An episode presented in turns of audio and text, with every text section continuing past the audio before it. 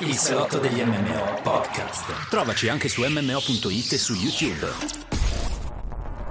Buonasera amici di MMO.it e ben ritrovati al salotto virtuale degli MMO, come sempre in compagnia mia e di quella del buon Plinius. Benvenuto caro Plinius, benvenuti a tutti i nostri utenti. Uè, uè, grazie Askzo e buonasera e benvenuti o bentornati per una nuova puntata del salotto virtuale degli MMO. Allora, forse quella che potremmo definirla la puntata più importante dell'anno, sicuramente la più densa dell'anno, perché stasera ci aspetta un maxi salottone delle grandi occasioni perché eh, appena, si è appena concluso in, in questi giorni il grande periodo degli eventi estivi. Non, sappiamo che non c'è l'I3, ormai RIP I3, Ripperoni, ehm, però in cambio ci sono state tutte le altre conferenze con tantissimi giochi di cui parlare, tantissimi argomenti, tantissimi spunti di riflessione e anche un po' di sana polemica, perché sappiamo che il dramma piace sempre. Ah, quello garantito, e poi è sempre dietro l'angolo il dramma. A te soprattutto piace, Cavazzi. Ah, io ci sguazzo nel dramma. Tu ci sguazzi, quindi certo. buonasera e benvenuti a tutti i nostri utenti, buonasera, uè uè, cari massivi e massive. Allora, come state e come stai, caro Ask, Zoe? Ma abbastanza, no, io bene in realtà, eh, non ho giocato molto ultimamente, poi vi racconto, insomma, però ho fatto un po' di, un po' di interventi dei miei, conferenze, ho, fatto, ho dovuto parlare a un evento importante, diciamo, del mio, del mio lavoro e, ed è andata molto bene, quindi questa ah. cosa mi ha riempito di gioia. Bene, bene. Poi ovviamente ci, dai- ci dirai tu se di queste cose si può parlare o se è sotto NDA. No, è un po'... ma no, no, vabbè, si può anche parlare, ma non è che sono cose che sono particolarmente interessanti per la community, però ecco, no, questo posso dire che sicuramente fa piacere. Eh? Quello che mi avevi detto era divertente. Eh no, ma infatti questo, questa cosa è carina, la possiamo dire, diciamo che appunto ho dovuto parlare del metaverso eh, a questo evento annuale del mio centro di ricerca perché ho svolto delle ricerche sul metaverso e tra i vari, diciamo, tra, tra chi assistiva c'era Bruce Sterling, il famoso scrittore di fantascienza, uno dei padri del cyberpunk, eccetera, eccetera, insomma, così che ha apprezzato perché vive a Torino spesso Bruce Sterling. Niente po' di meno che Bruce Sterling. Anche se adesso so che si sta trasferendo con la moglie a Ibiza, perché tanto no. lui è scrittore, quindi va, fa. Eh. E lui è, è stato molto, molto, contento, molto amused dalla presentazione, quindi questa cosa insomma mi è, mi è, mi è piaciuta molto, sono, sono contento. Per chi non lo conoscesse, ho messo il link di Bruce Sterling su Wikipedia, insomma, per dire che, eh, non diciamo balle, è uno, è uno dei fondatori del genere cyberpunk, come hai detto, insieme a William Gibson. Sì, sì, no, no, ma è una persona molto interessante. Anche la moglie è una super in gamba, viene da Belgrado, hanno girato il mondo, insomma, sono, sono gente di, di, grande livello, assolutamente. Vabbè, eh, non a caso, io li conoscevo ben prima che venisse a Torino. Quindi sì, no, quindi sono contento, caro Plinius. Poi ho visto che tu ti sei seguito tranquillo la, la conferenza, oggi ne parliamo, no? Bene, si le, gioca a Diablo le, 4, tu. Le conferenze, caro Ask, le conferenze. 4? 5? Le conferenze. Tante. Sì, sì, sì, tante, assolutamente. Quindi, buonasera anzitutto. Permettimi di rivolgere un ringraziamento speciale alla nostra community che in questi giorni siete stati numerosissimi e caldissimi e spero di vedervi anche stasera belli carichi e belli così eh, vivaci, no? frizzantini.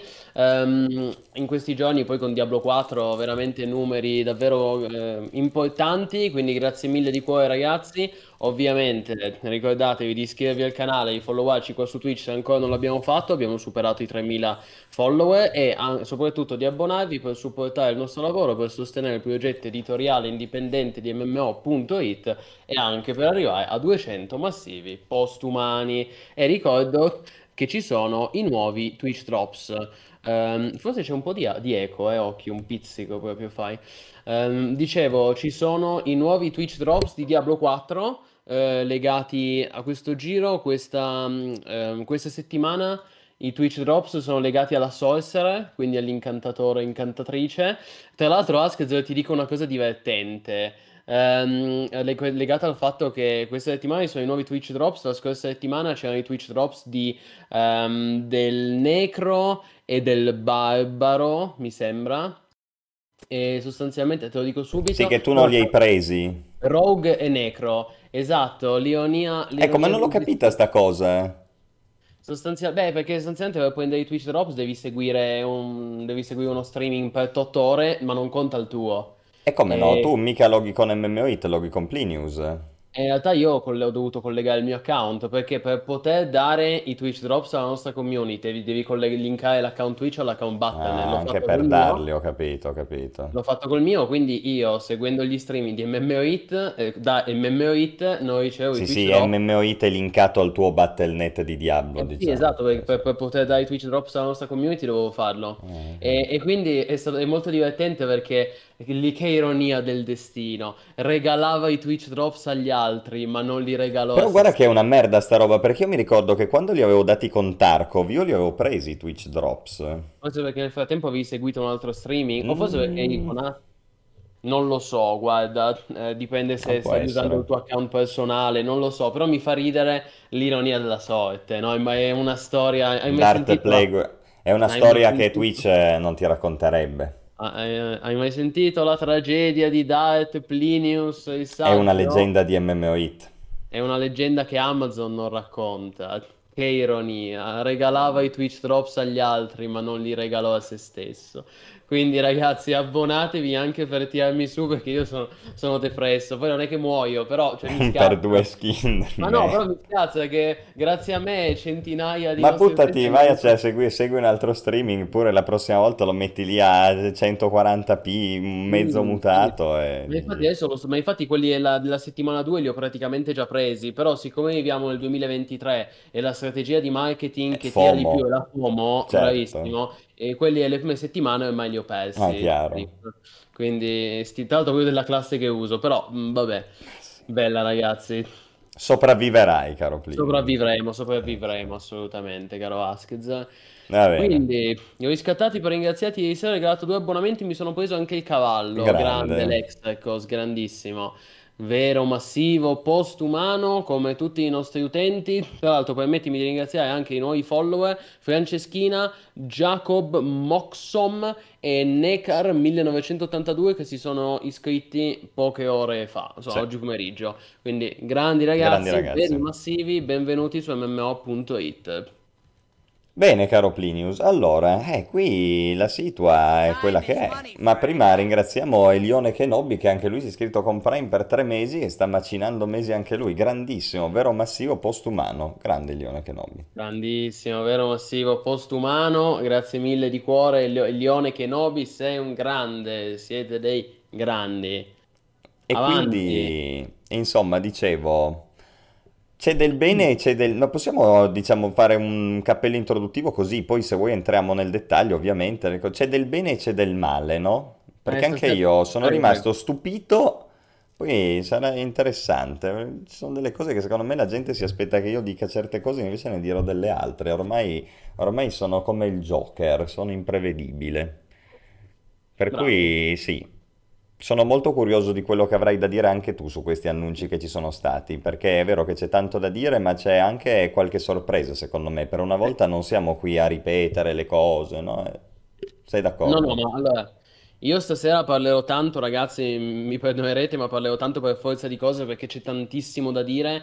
E no, in generale devo dire, mh, il mio bilancio è comunque positivo. Ci sono delle critiche, ci sono delle cose mi- degli eventi che mi hanno deluso, però, cioè, qua tanta roba, c'è tanta roba. Infatti direi che possiamo partire subito perché veramente stasera avremo, stasera si, si sa quando si inizia, ma è una di quelle serate in cui non si sa quando si finisce. Quindi io cercherò anche di andare un po' il più veloce possibile. Mi perdonerete se magari stasera non approfondiamo ogni singolo argomento al 100%, perché sennò sarebbe un salotto di 8 ore. Però pian piano nelle prossime settimane sviscereremo Ma i vari guarda, giochi e i vari MMO trattati. esatto, infatti ti direi, ti direi, tariamoci anche in base a quello che la community desidera, cioè noi ovviamente abbiamo delle cose da dire, però poi chiaramente se iniziamo a parlare di un gioco e nessuno dice nulla, allora vuol dire che possiamo fare in fretta, no? Se invece c'è un sacco di fermento, magari ci possiamo fermare un po' di più, ecco. Ecco, ma tanto io so già quale sarà il gioco più discusso di oggi, Eh, ecco. L'ho anche scritto, è il titolo di questa live, comunque, certo, di questo salotto almeno. Ehm, però ci arriveremo, ragazzi, ci, certo. arrive- ci arriveremo andando per gradi, perché ci sono varie conferenze di cui parlare, facendo un breve riassuno, un breve recappone per ognuno, dalla Summer Game Fest, eh, l'Xbox Games Showcase, seguito poi dallo Starfield Direct, eh, il PC Gaming Show e l'Ubisoft Forward.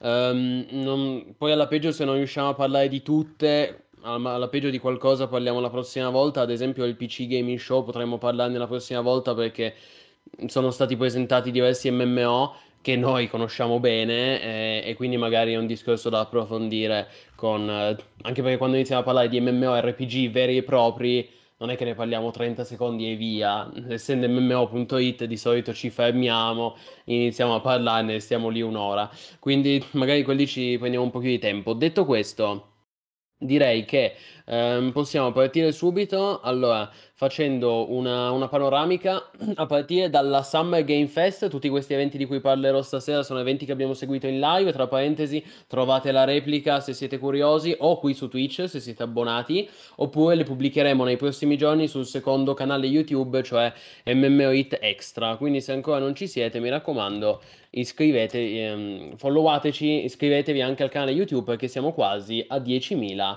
iscritti. Quindi grande traguardo. Ehm, bene, Askez, quindi questo preambolo a parte, partiamo subito Sam- a bomba con la Summer Game Fest, la conferenza di Geoff Keighley che ormai di fatto sostituisce un po' l'I3, no? A livello sostanziale, perché tanti publisher, tanti studi, tante compagnie vanno a presentare lì i prodotti che normalmente avrebbero presentato magari all'I3, che Cosa ti appunto... metto in sottofondo? Allora, allora, guarda, io eh, ci ho pensato a cosa mettere in sottofondo, ammetto che non ci ho pensato per la Summer Game Fest, ho pensato all'Xbox, ho pensato al Bethesda, Ehm, però aspetta, metti in sottofondo, metti Path of Exile. Si comincia subito con Path of Exile 2. No, vabbè, in realtà hanno mostrato un trailer brevissimo. Ehm, o se no, Baldur's Gate 3. Ecco, perché, perché i Path of Exile hanno mostrato un teaser di 30 secondi. Almeno Baldur's Gate 3 hanno mostrato un trailer di tipo 3 minuti. Ehm, se lo... Che c'è? Che faremo, andrei a far andare in loop 40 No, minuti. ma non, no, ma non ti preoccupare, me la, me la sbrigo. Ho, ho detto che stasera vado sull'essenziale, Askez, me la sbrigo in fretta. Allora, io poi io faccio un recap brevissimo. Giochi principali ehm, che, che, che hanno presenti, che sono stati presenti alla Summer Game Fest. Mortal Kombat 1, il nuovo, appunto, nuovo picchiaduro, e vi do la data, uscirà il 19 settembre. Poi, eh, Alan Wake 2, molto Molto interessante, con quello, sì. tanto di, con tanto di gameplay, sì, eh, devo dire tanta roba. Eh, quello uscirà il 17 ottobre, quindi quest'anno sviluppato col Northlight Engine, il motore proprietario di, di Remedy. Molto carino, molto interessante. Eh, a me il primo Poi, Alan Wake era piaciuto parecchio eh, lo so, infatti dovresti, dovresti farci un pensierino, se non fosse che devi sconfiggere la tua idiosincrasia per i single player. Eh, ormai è dura, infatti. Allora, ormai sei vecchio, Asked. Vabbè, Aspettate che vi metto Alan Wake, vai, vai pure avanti. ok. Quindi Alan Wake 2, tra l'altro con- è stato presentato proprio da Sam Lake, è arrivato Sam Lake sul palco Il della suo, col suo bel, col suo mascellone. È un grande Sam Lake, Eh ma tra l'altro ele- elegantissimo, cioè sembrava 007, sembrava James Bond, con, un- con uno smoking nero elegantissimo, cioè complimenti perché aveva 50 anni Sam Lake ed è sempre in formissima, è più in forma di me, quindi complimenti Sam Lake. Già che ho nominato Sam Lake, nomino un altro personaggio assurdo che abbiamo, che era presente alla Summer Game Fest, sicuramente il momento meme della serata, ovvero Nicolas Cage. Lo sai che è arrivato Nicolas Cage sul palco della Summer Game Fest per presentare eh, il suo personaggio all'interno di Dead by Daylight, questo gioco horror di cui hanno annunciato la collaborazione. Arriva con un update Nicolas Cage all'interno di Dead by Daylight. Vabbè, del gioco non ce ne frega niente, però è è stato, il momento è stato memetico, È cioè arrivato con Nicolas la dichiarazione di indipendenza in mano. degli Stati Uniti, esatto. Poi Nicolas Cage è un meme vivente, insomma, gli si vuole bene, dai. Comunque, come fai a non volergli bene al buon Nick? Era gasatissimo. Comunque, poi andiamo avanti, personaggi a parte. Torniamo a parlare di giochi. uh, Lies of P, questo nuovo Souls-like ambientato nel mondo di Pinocchio, niente proprio Ah di sì, meno. beh, è vero, abbiamo Il. Souls-like steampunk che noi in realtà eh, conosciamo perché? Perché sviluppa- è sviluppato da Neowitz e i Neowitz sono gli ex sviluppatori di Bless No, aspetta Online. però, non è Life of P, Life of P è un film. Lies, le, le- le bugie, Lies of P. Lies of P ed è... ehm, mi dispiace che devi continuamente saltare da un trailer all'altro, però Me la caverò. te la caverai. Eh, dicevamo Lies of P, ehm, sviluppato da Neowitz, che sono gli ex sviluppatori di Bless Online, quindi occhio ragazzi, eh, perché ce lo ricordiamo tutti il mezzo scam che era Bless Online. Però questo sembra un prodotto di qualità, Souls-like, come dicevo, steampunk ambientato nell'universo di Pinocchio, ovviamente un universo reimmaginato, no? Eh, però comunque interessante, uscirà il 19 settembre ed è già uscita una demo gratuita, quindi se volete provarlo potete scaricarlo da Steam, da console, eccetera, eccetera. Mi sembra Pinocchio ambientato nell'universo di Atomic Heart. Esatto, e invece è un so Dark Souls ambientato nell'universo di Pinocchio, va bene. Vabbè. Lies of Pliny, esatto, Lies of Pliny. Allora, poi andiamo avanti, arriviamo, ci avviciniamo alla fine della conferenza. Anzitutto, Nexon, questo publisher sudcoreano, ha annunciato Warhaven, Warhaven, che è una specie di For Honor free to play, ehm, ma con più giocatori. Eh, quindi è un gioco com- è un action, un gioco action di combattimenti medievali. Però mentre For Honor è a 2v2, 3v3, anche 1v1, invece Warhaven eh, è un po' più massivo, nel senso che sono proprio battaglie 20v20, 30v30. 16v16 ho letto qua. Eh, sì, può essere, può essere. Adesso chiedo perdono, non mi ricordo i... 16v16, 16v16. Bravissimo, ok, non mi ricordo i numeri esatti di No, no, ogni ma singolo non gioco, preoccupare, c'è però. scritto. Esatto, ve l'avete trovato su Steam, bravissimo. Eh, questo comunque progetto intrigante, un po' coreano, eh, si vede che c'è un po' di, di coreanaggine, però comunque free to play, action, molto così frenetico e ehm, si terrà una beta questo mese dal 19 al 26 giugno. Quindi beta gratuita su Steam, anche lì in caso segnatevelo. Vado avanti. Se tu non mi fai, mi askizzo, io vado avanti.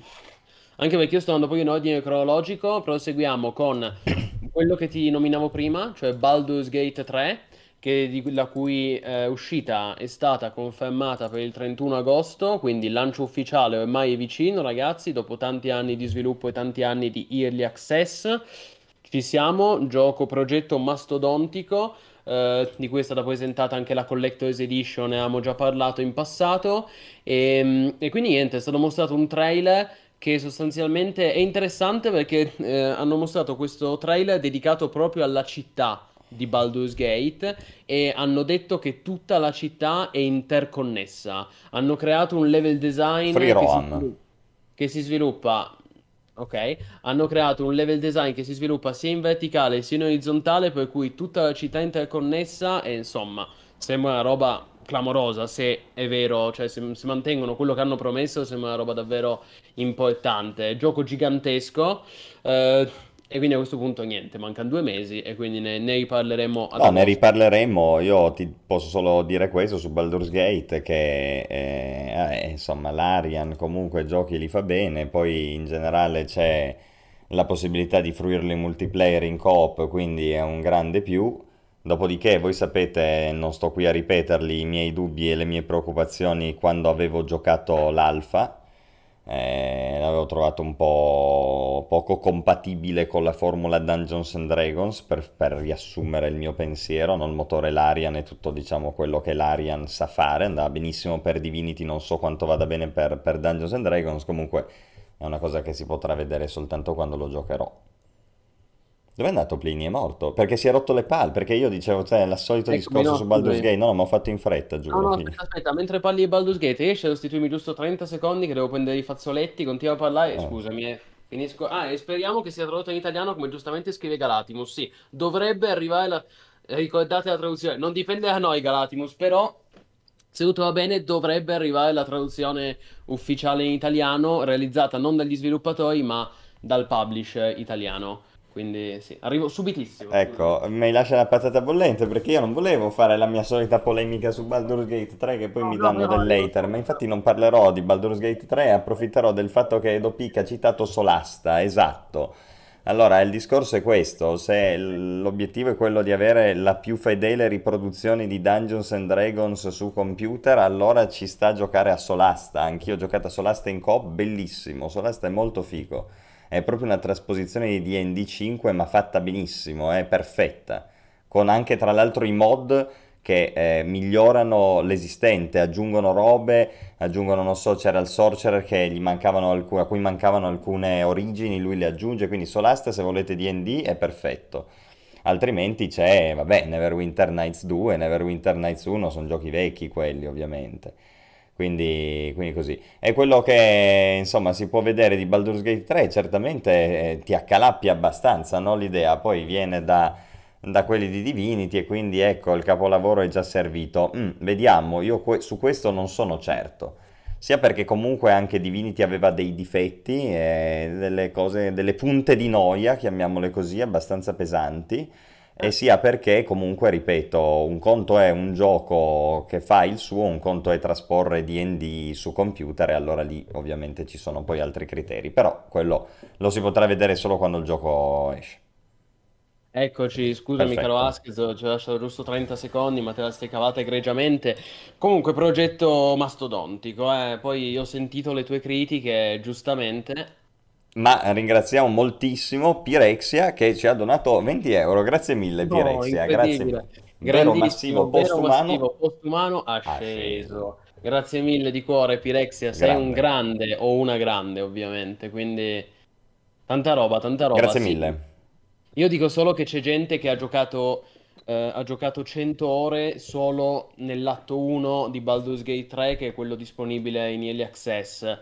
Il gioco sta una roba mastodontica, cioè gigantesco. Comunque ne parleremo. Andiamo avanti, così cioè, finiamo la, così almeno finiamo il recappone sulla Summer Game Fest.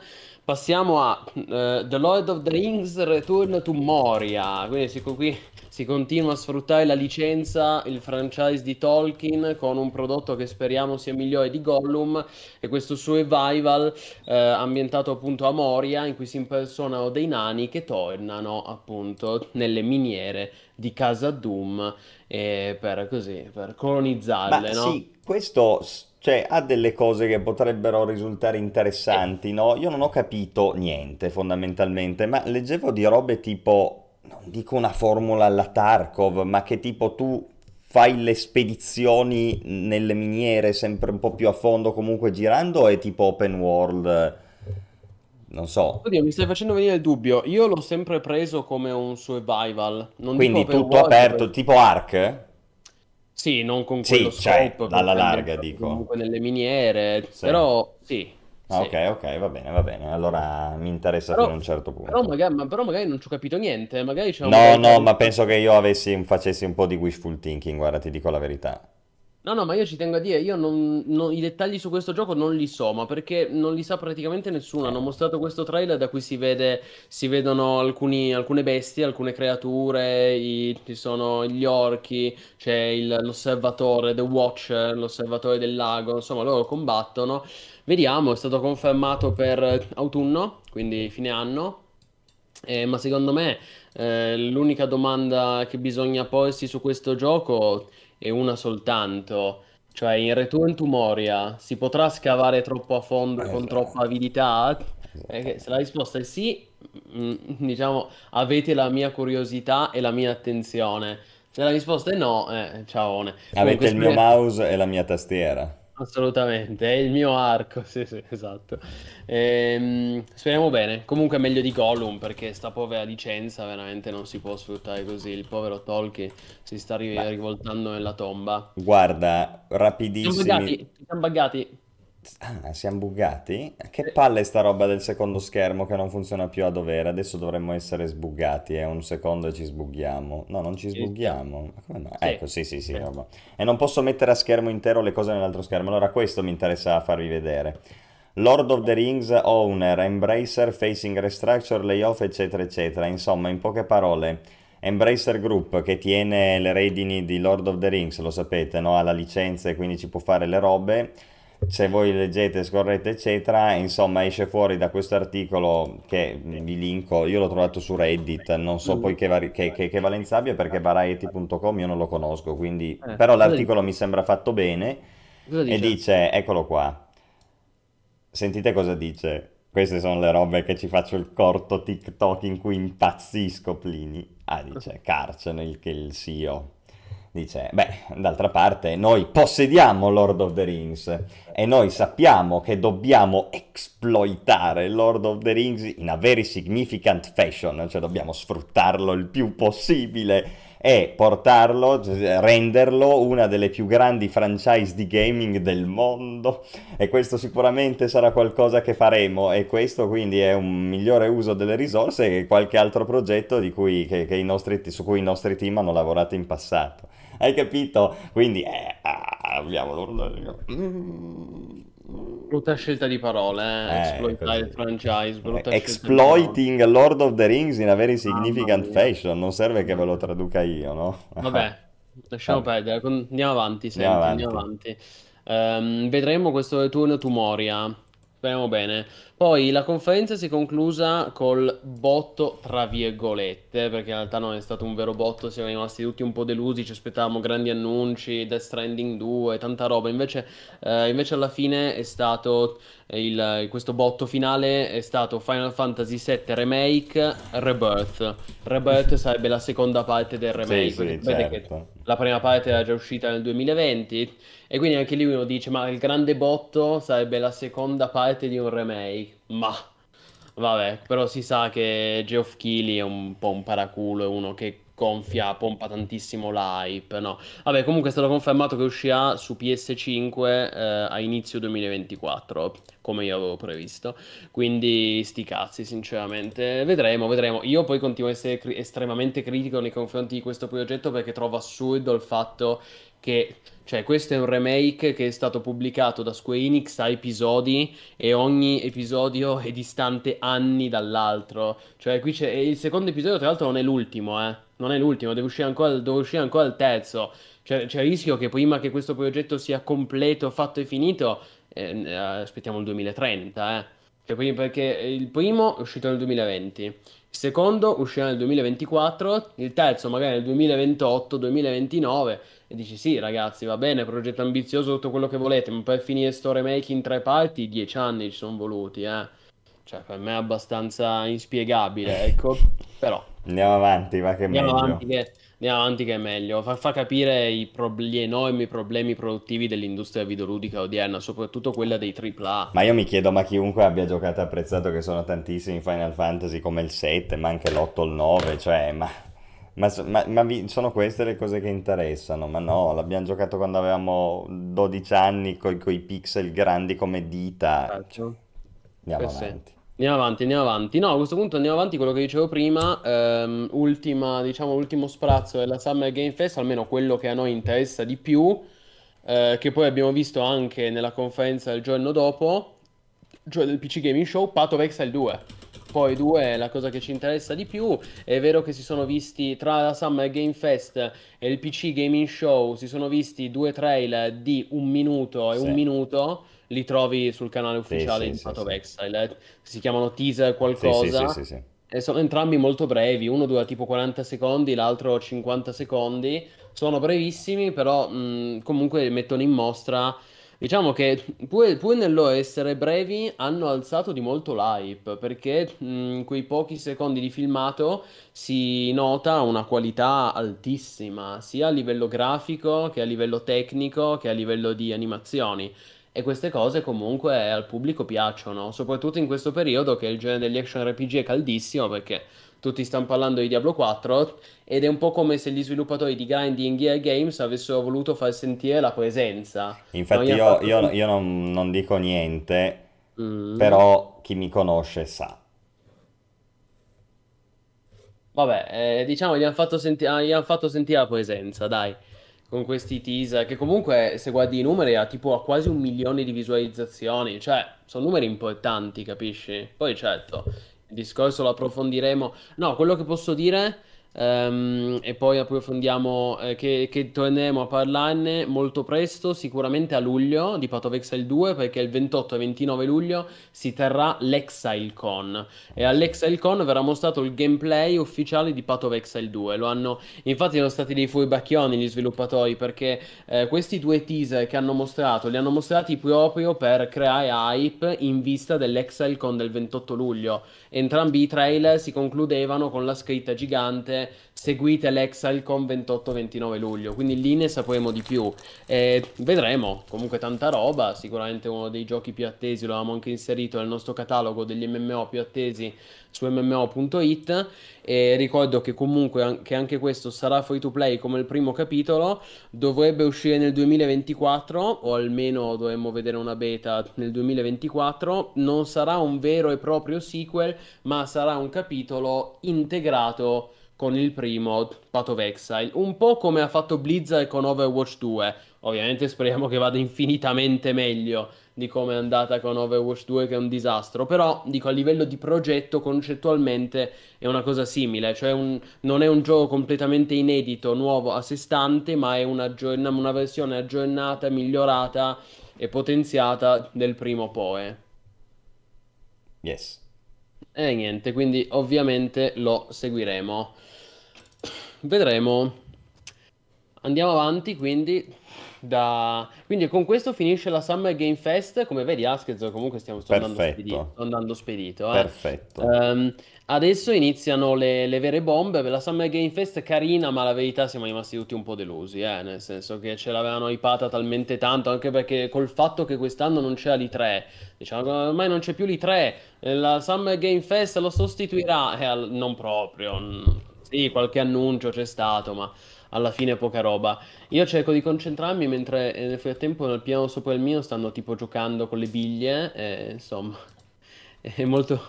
Sì, è classico molto passatempo delle, delle 10 e un quarto. Delle 10 e un quarto, complimenti. Ma andiamo avanti, quindi arriviamo all'Xbox Games Showcase. Ecco. Se riesco a dirlo, è impossibile da dire. L'Xbox Game Showcase eh, che di fatto è stata la conferenza più importante dell'anno, anche questa l'abbiamo seguita insieme in live domenica.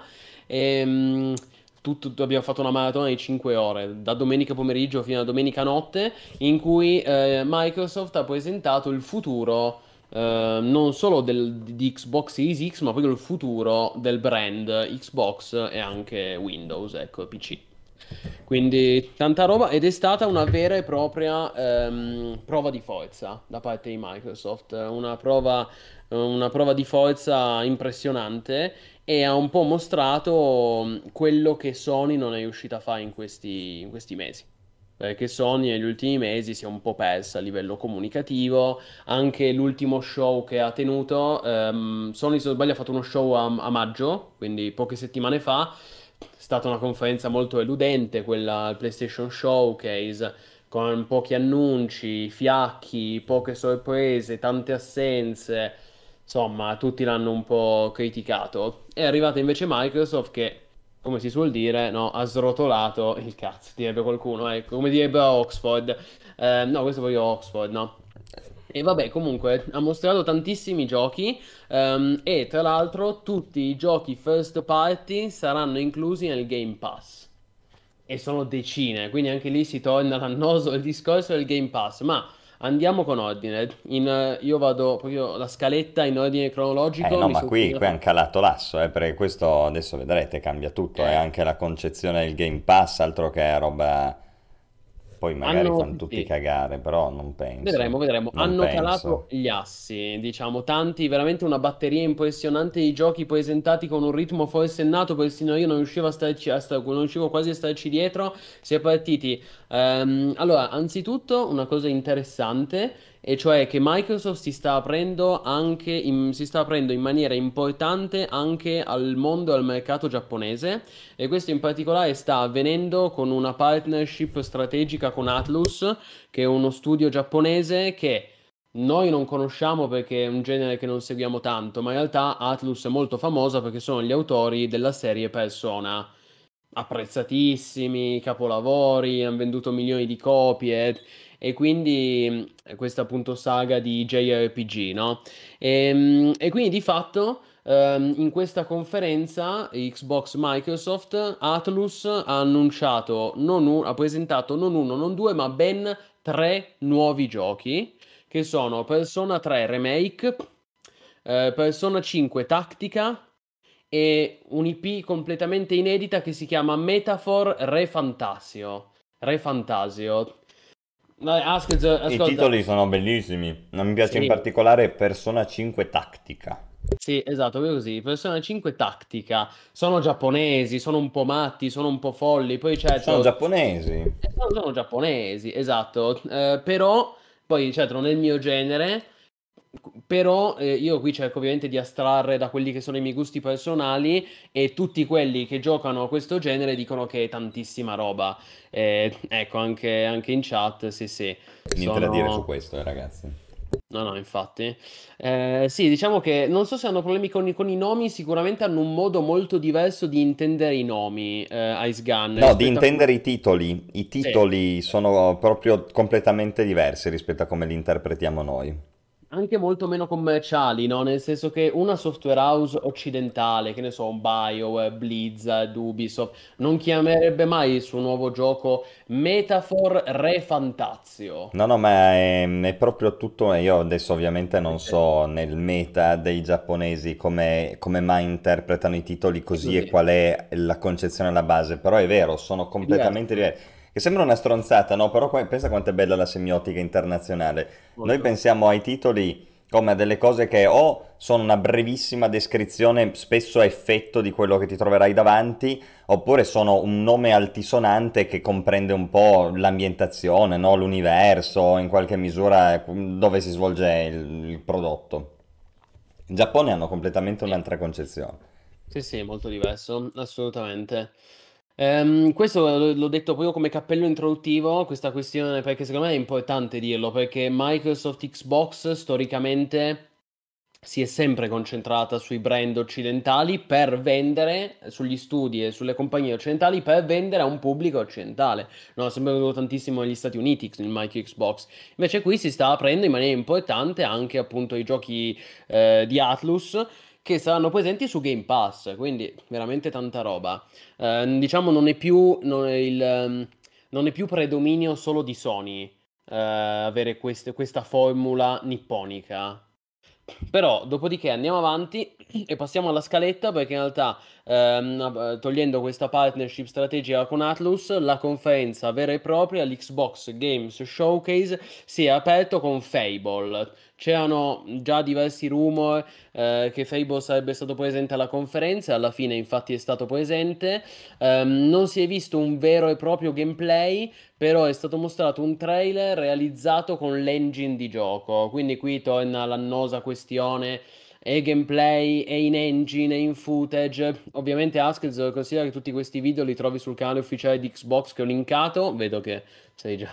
Ok, io nel dubbio ho linkato, comunque vedo che sei già aggiornato. Quindi questo è il motore, l'engine, molto avanzato graficamente, anche se poi di gameplay si vede pochissimo, forse c'è un momento in cui si vede come sarà il combattimento, ma dura pochi secondi o comunque senza interfaccia. Però è un annuncio importante comunque sapere che Fable c'è, che lo sviluppo va avanti e che è a buon punto, perché c'erano stati molti rumor, molte voci di corridoio nei mesi passati sul fatto che Fable stava avendo dei problemi di sviluppo, forse verrà cancellato, forse no, forse rimandato. Invece questo trailer è una dichiarazione di intenti importante, anche se manca ancora una data, quindi sicuramente credo che non lo vedremo molto presto. Io credo 2025, non il prossimo anno. Comunque. Ma è Fable, che vuoi che ti dica? Sai, mm, il primo era, era, carino, sono sempre stati dei giochi buoni, eh, a parte il 3 che faceva schifo. A me questo trailer però non mi convince per niente, nel senso che è un comic relief dopo l'altro, mi sembra che proprio Cioè, ma stupido, stupido, Sì. poco da fare, è stupido, è stupido, cioè è stupido, porca miseria. No, Poi ma magari è bello, però sto trailer è fottutamente stupido, io non so Sì, no, come ma- altro definirlo, volevo essere più buono, ma purtroppo è l'unica parola che mi esce, mi sembra stupido e Va io bene. purtroppo questa è la percezione che ho, poi magari il gioco è bello, non lo so, questo è un trailer, per cui... Il trailer in sé non è piaciuto neanche a me, ma tu non ti devi fissare sul trailer. No, Il ma lo so, punto è- infatti. It's, it's about sending a message, come dice Joker, no? Cioè la questione è mandare un messaggio. Il messaggio è che lo sviluppo è confermato, che il gioco girerà su questo engine, che questo è un trailer in No, engine. che ha una bella grafica sicuramente, che carina. sarà incluso nel Game Pass e non è sviluppato dagli ultimi arrivati, è sviluppato da, ehm, dai Playground Games. E chi sono? Sono gli sviluppatori di Forza Horizon, caro Ah, Askiz. ma pensa. Quindi, quindi comunque Qua ho messo un di... fermo immagine molto bello secondo me della grafica del gioco. Esatto. Dovesse essere, non dico proprio così il gameplay, però non troppo lontano di da questo livello, eh ragazzi, tanta roba, eh. Tanta roba. Tanta roba. Comunque, vedremo. Mm, andiamo avanti. E arriviamo. Allora, poi c'è questo. ehm, come detto, se vuoi li trovi alla pagina Xbox. Ma c'è il Eh, nostro articolo.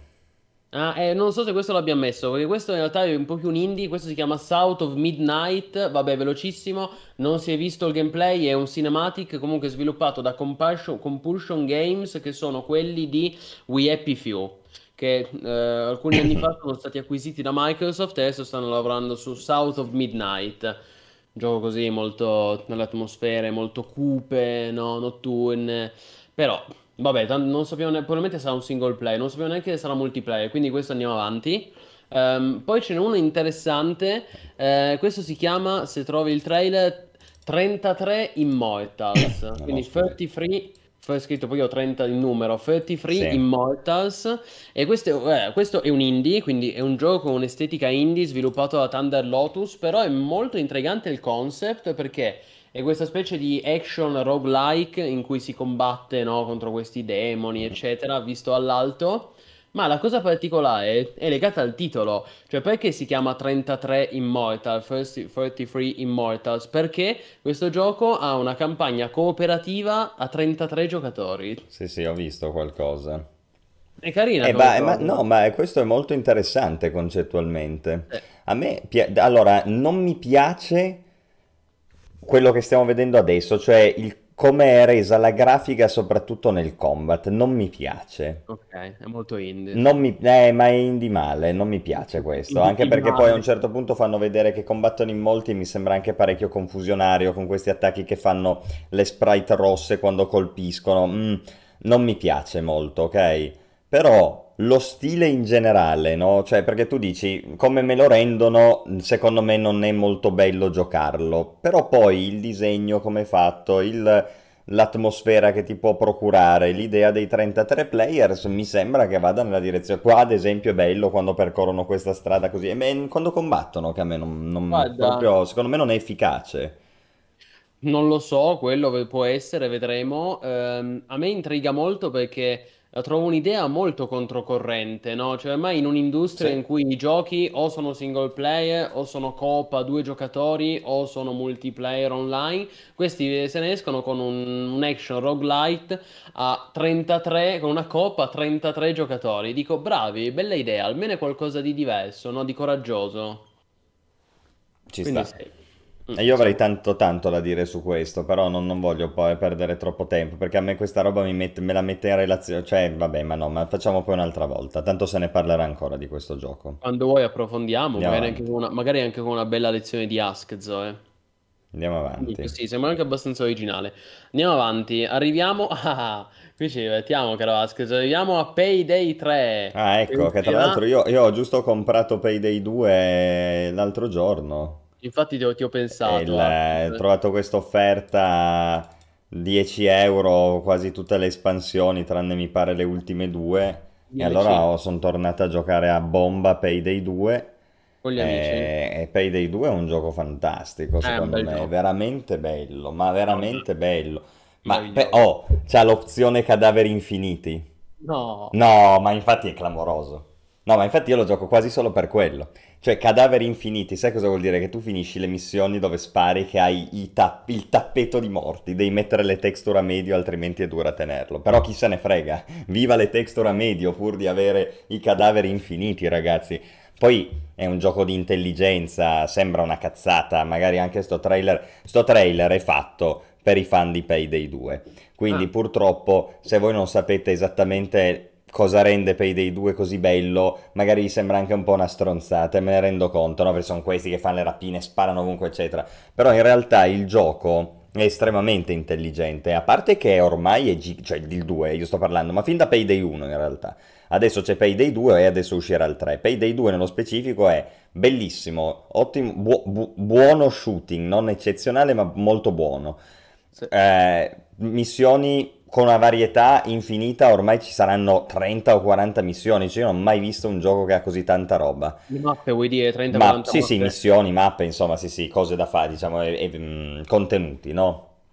Poi ha buona customizzazione, buona progression, figo in generale, com- proprio come lo senti a giocare, lo giochi con gli amici, ma soprattutto hai anche un sacco di varietà nell'approcciarti alle missioni e questo è un po' come GTA Online, citavo la scorsa settimana, un esempio di gioco in cui tu hai la divisione dei ruoli senza per forza avere le classi.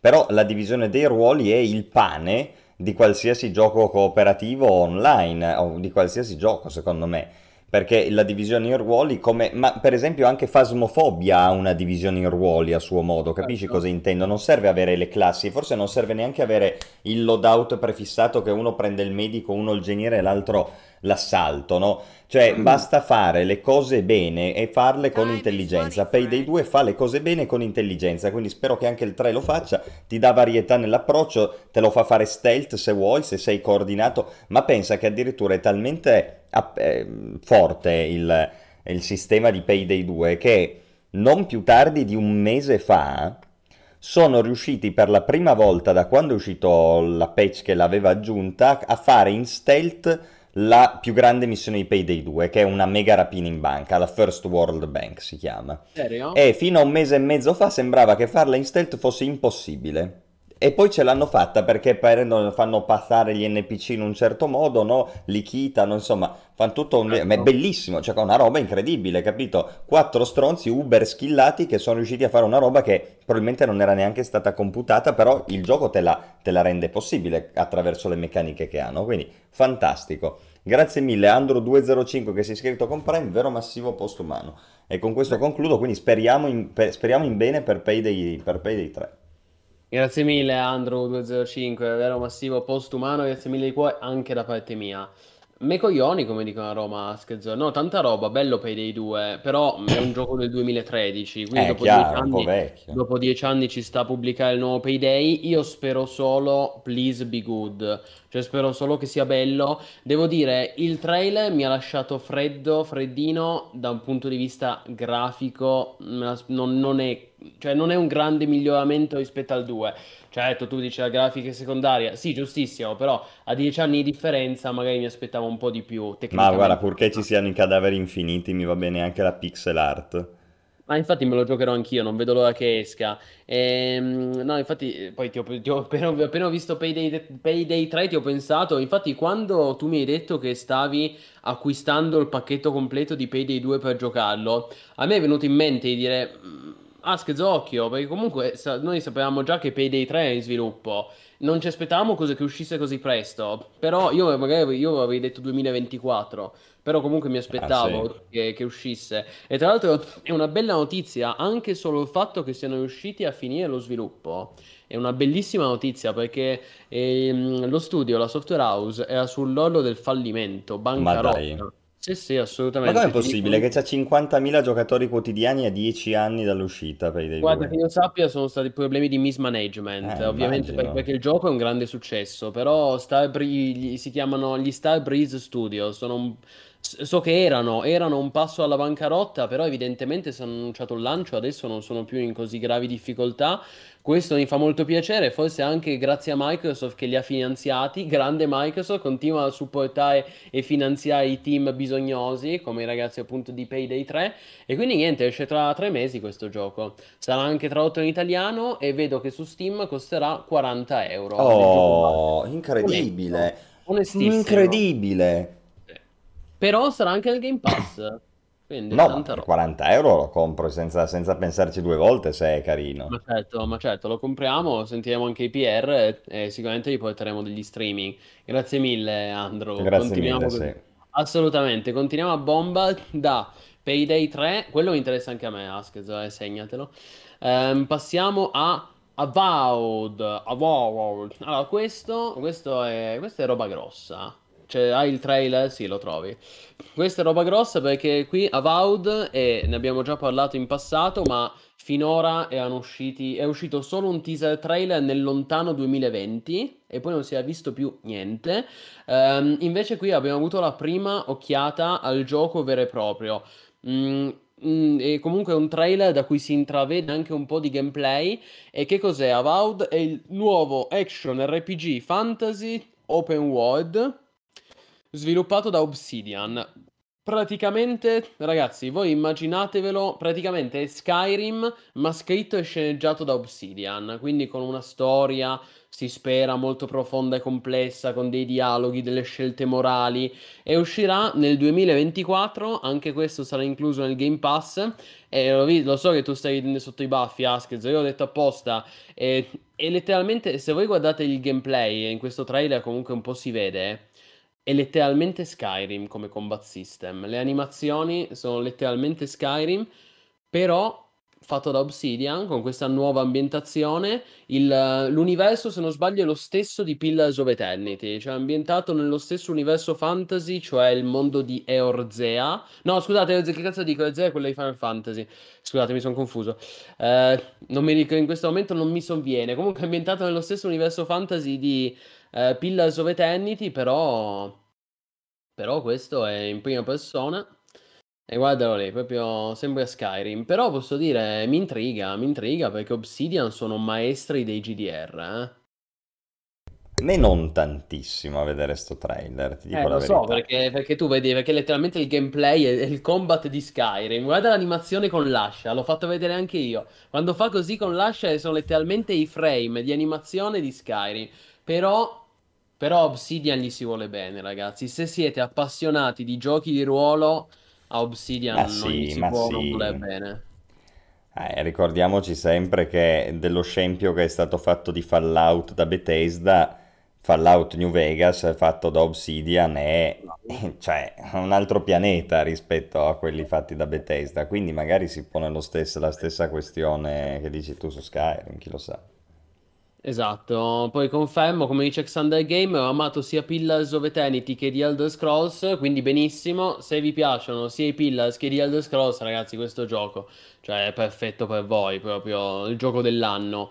Ehm, sicuramente c'è stato un riciclo, sicuramente, perché ormai ragazzi sono studi, sono studi fratelli, Ehm, cioè Bethesda, Obsidian, Ze- Zenimax, sono tutte compagnie sorelle, eh, con Microsoft, sono tutte sotto l'egida di Microsoft, però guardando il lato positivo, allora, lato negativo sì, c'è un chiaro e palese eh, riciclo di asset, almeno parziale. Però guardando il lato positivo, sviluppo, questi giochi vengono sviluppati più velocemente, con un, ehm, con un miglior, una migliore gestione del know-how, eh, quindi possiamo anche aspettarci meno problemi tecnici, un maggiore finanziamento da parte di Microsoft e, e poi saranno tutti inclusi nel Game Pass. Qui comunque parliamo di un, di un action RPG fantasy che ti arriva nel Game Pass e questo sarà poi in attesa di The Elder Scrolls 6 che chissà quando vedremo eh, questo può essere tanta roba e con la qualità della scrittura di Obsidian. Io dico, teniamolo d'occhio. Poi certo, è un po' legnosetto, sì, eh, però pazienza. Andiamo avanti, dopodiché è stato annunciato la collaborazione di cui tutti, di cui tutti avevamo bisogno ma non lo sapevamo, cioè la partnership tra Sea of Thieves e Monkey Island.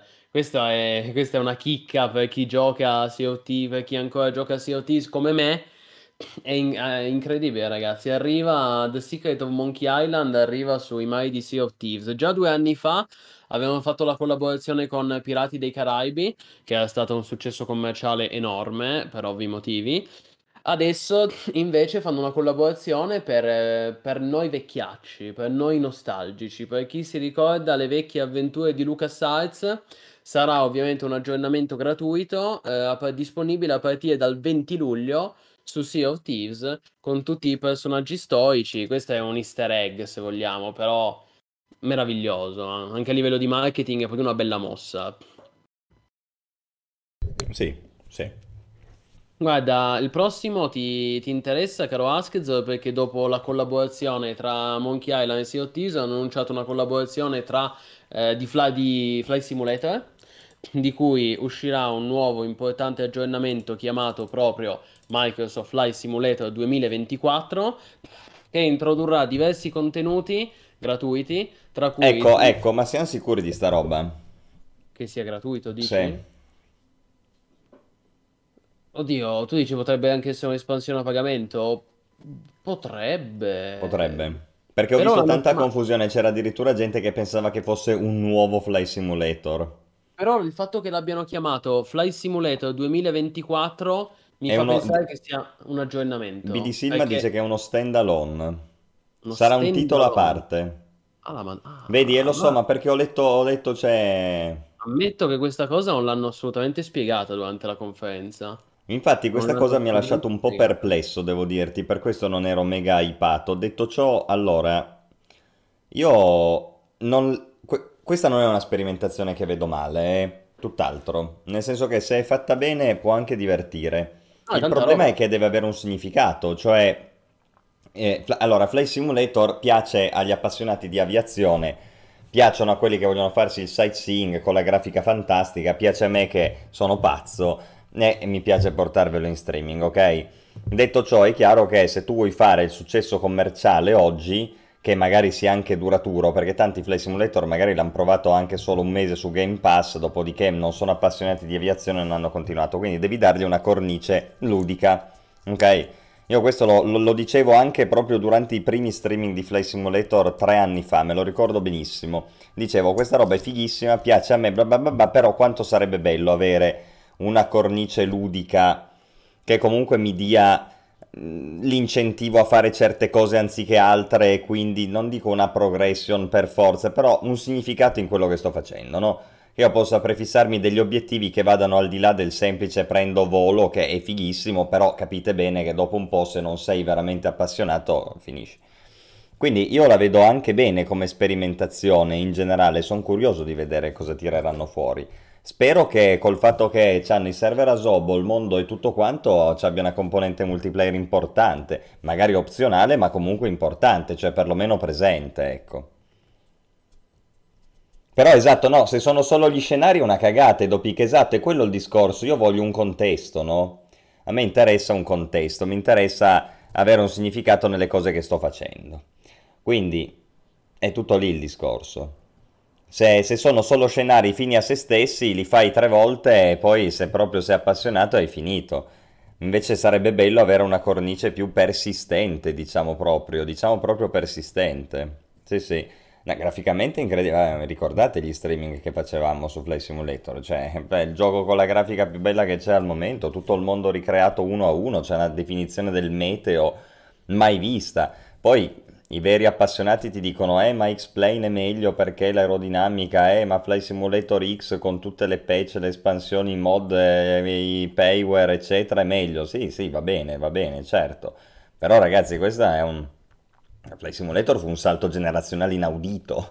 Cioè, il mondo in scala 1 a 1 fatto con sta grafica è la simulazione del meteo e del, de, e del ciclo, giorno e notte, mensile, la luna è tutto, cioè, è incredibile, quello è incredibile, cioè non c'è nessun gioco che te lo fa in quel modo lì, quindi, cioè, boh, dopodiché appunto, secondo me il discorso ludico ci può, ci può stare un approfondimento, fatto. No, sei mutato. Grazie mille. Eh, dicevo, scusami Askez, è già la seconda volta che mi assento, ma fa troppo caldo. Qui a Torino è arrivata, è arrivata l'estate, fa un caldo Sai che fa più pazzesco. caldo da te che da me, perché io in realtà c'ho anche il venticello un po'. Da me per niente, vabbè in questo momento è tutto chiuso, però... Allora, vedremo questo Flight Simulator. Effettivamente, vi ringrazio per questo chiarimento perché io seguendo la conferenza dell'Xbox Game Showcase in diretta non si era assolutamente capita questa cosa che fosse un gioco a parte. eh. Cioè l'hanno proprio presentato come un update per Flight Simulator. eh. Con se poi così non è, se così non è interessante, lo terremo d'occhio. Io mi sono segnato appunto che tra le novità c'è il soccorso in montagna, lo skydiving, Sì, sì, eh, le, le mongolfiere e il trasporto di carichi pesanti in elicottero. Vedremo, vedremo. No, ma Comunque, guarda, cioè dare una componente ludica a un gioco, a un simulatore di volo non è facile, no, ovviamente, anche perché poi rischi di scontentare lo zoccolo duro che sono i veri appassionati. Però questa roba qua va nella direzione giusta. No, Lu- sta. quello che dicevo mentre tu eri andato via è che ci vuole una persistenza, no? Cioè io devo avere un significato in quello che sto facendo, che non siano missioni fini a se stesse. Certo, certo. Tutto lì. L'MM, tu vuoi l'MMO? Ma Asked? voglio delle cose, cioè io pretendo che nel Va bene, 2023 ci siano cose da 2023, non mi sembra di chiedere la luna, ok? Boh, Chiaro, chiaro. Andiamo avanti. Torneremo a parlarne molto presto sì, lo spero Simulator. anch'io. Anche perché mo col DLSS, eh, No, ma infatti ragazzi, c'è comunque Fly Simulator anche solo per vedere a che punto è arrivata la tecnologia, secondo me... Comunque, andiamo pure avanti. Sì, probabilmente il prodotto tecnologico più avanzato. Sicuramente, ma no, ma sicuramente. Poi magari vai a vedere il singolo modello, la singola texture, ci sono giochi che oggi te la fanno meglio, ma il complesso, no, di quello No, che è chiaro, come innovato. dicevi tu prima, riprodu- eh, riproduce il mondo a uno a uno, No, Flight ma è pazzesco, Andiamo quello è avanti. veramente pazzesco. Andiamo avanti. Poi il gioco successivo è il Blade 2 Eh. Senua Sacrifice, su cui in realtà non c'è tantissimo da dire, è un progetto molto atteso, molto interessante, è un single player, è, un- è uno di quei, è uno di quei giochi che sembra puntare davvero tanto sull'impatto grafico e tecnico. eh, utilizza anche la nuova versione dell'Unreal Engine, Unreal Engine 5, e uscirà nel 2024, anche questo su Game Pass. Poi, eh, sempre per il discorso che vi facevo prima, che Microsoft si sta aprendo anche ai giochi giapponesi e alle collaborazioni che arrivano dalla Terra del Sollevante, oltre alla partnership con Atlus, è stata annunciata anche questa partnership con gli sviluppatori di eh, Yakuza. Ah.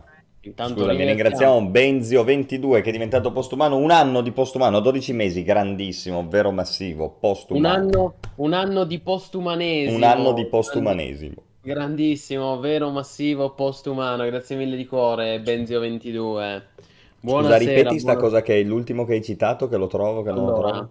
Allora, si chiama, lo scrivo in chat, eh, lo trovi sempre nella pagina che Sì, io ho linkato Xbox, Like a Dragon Infinite Wealth si chiama. Like a Dragon Infinite Wealth, vabbè in realtà non- se non c'è- il trailer è tutto, un- è tutto una trollata, il trailer è tutta una trollata, c'è il protagonista che si sveglia nudo e a differenza di tutti gli altri Yakuza erano ambi- che erano ambientati in Giappone o comunque eh, nella, eh, così a Oriente, questo è ambientato in America, quindi fa capire che questo sarà forse il primo Yakuza ambientato con un'ambientazione completamente diversa, no? Lì Santa Monica, sembra Los Angeles, Santa Monica, so, sarà quasi un'ambientazione alla GTA. E vabbè, so- solo questo si è visto, quindi possiamo pure andare avanti. Esatto, è uno Yakuza. Sì, è quello lì, proprio lui, il trailer col nudista. Sì, trailer assurdo, poi alla giapponese, no? Va bene. Comunque anche qui importante per ribadire questa collaborazione che va avanti tra Microsoft e l'Oriente. E passiamo a Fallout 76, caro Askez. Eh, il tuo potenziale MMO preferito, no, sto scherzando, di cui hanno annunciato un nuovo, eh, un nuovo update, un nuovo aggiornamento chiamato Atlantic City. Quindi arriverà questa, diciamo, Ah. Rapture. Era... No, cosa Rapture? No, no, Atlantic City non c'è una data, arriverà anche quello incluso nel Game Pass, come sappiamo. Eh, va bene, insomma, diciamo Bethesda continua il supporto a Fallout 76 mentre continua a sviluppare i suoi giochi. Sì, sì, Yakuza è assolutamente un JRPG, Silma. Eh, non l'ho detto, però sì, ehm, Like a Dragon Infinite Wealth sarà un JRPG. Poi un'altra una partnership anche con Capcom, anche quella software house nipponica, per questo nuovo gioco chiamato Path of the Goddess. Adesso vabbè, non scendiamo nei dettagli. Gioco molto interessante, molto folle, molto onirico. Se volete trovate i dettagli, cercate il trailer su YouTube. Path of the Goddess, non sappiamo ancora quando uscirà. E poi, poi Askez, qui... Allora, vi tolgo ancora un paio di cose che non ci interessano. Eh. Uno si chiama Jassant, eh, nuovo gioco da Don't Know degli sviluppatori originali di Life is Strange. Va bene, molto carino, molto chill. Jusant. E poi Still Wakes the Deep, che invece è un survival horror. Un nuovo survival horror, anche, anche questo sarà incluso nel Game Pass. Mm. Interessante, ambientato su una piattaforma, pe- una- un survival Mm. horror ambientato su una piattaforma petrolifera trovo il no- trailer. di notte, la pioggia. Ma allora, se vuoi, eh, Ma no, vabbè, andiamo pure, insomma, cioè. Deep. Però vedo che tu ti sei già portato Sì. avanti con Forza, Forza Motorsport. Allora, sapevamo che doveva aggiungere l'annuncio ufficiale e ce l'abbiamo. Forza Motorsport uscirà ufficialmente il 10 ottobre, dopo un'attesa infinita, perché io mi ricordo che questo gioco era stato presentato per la prima volta quando avevano annunciato la nuova console, l'Xbox Series X nel 2020.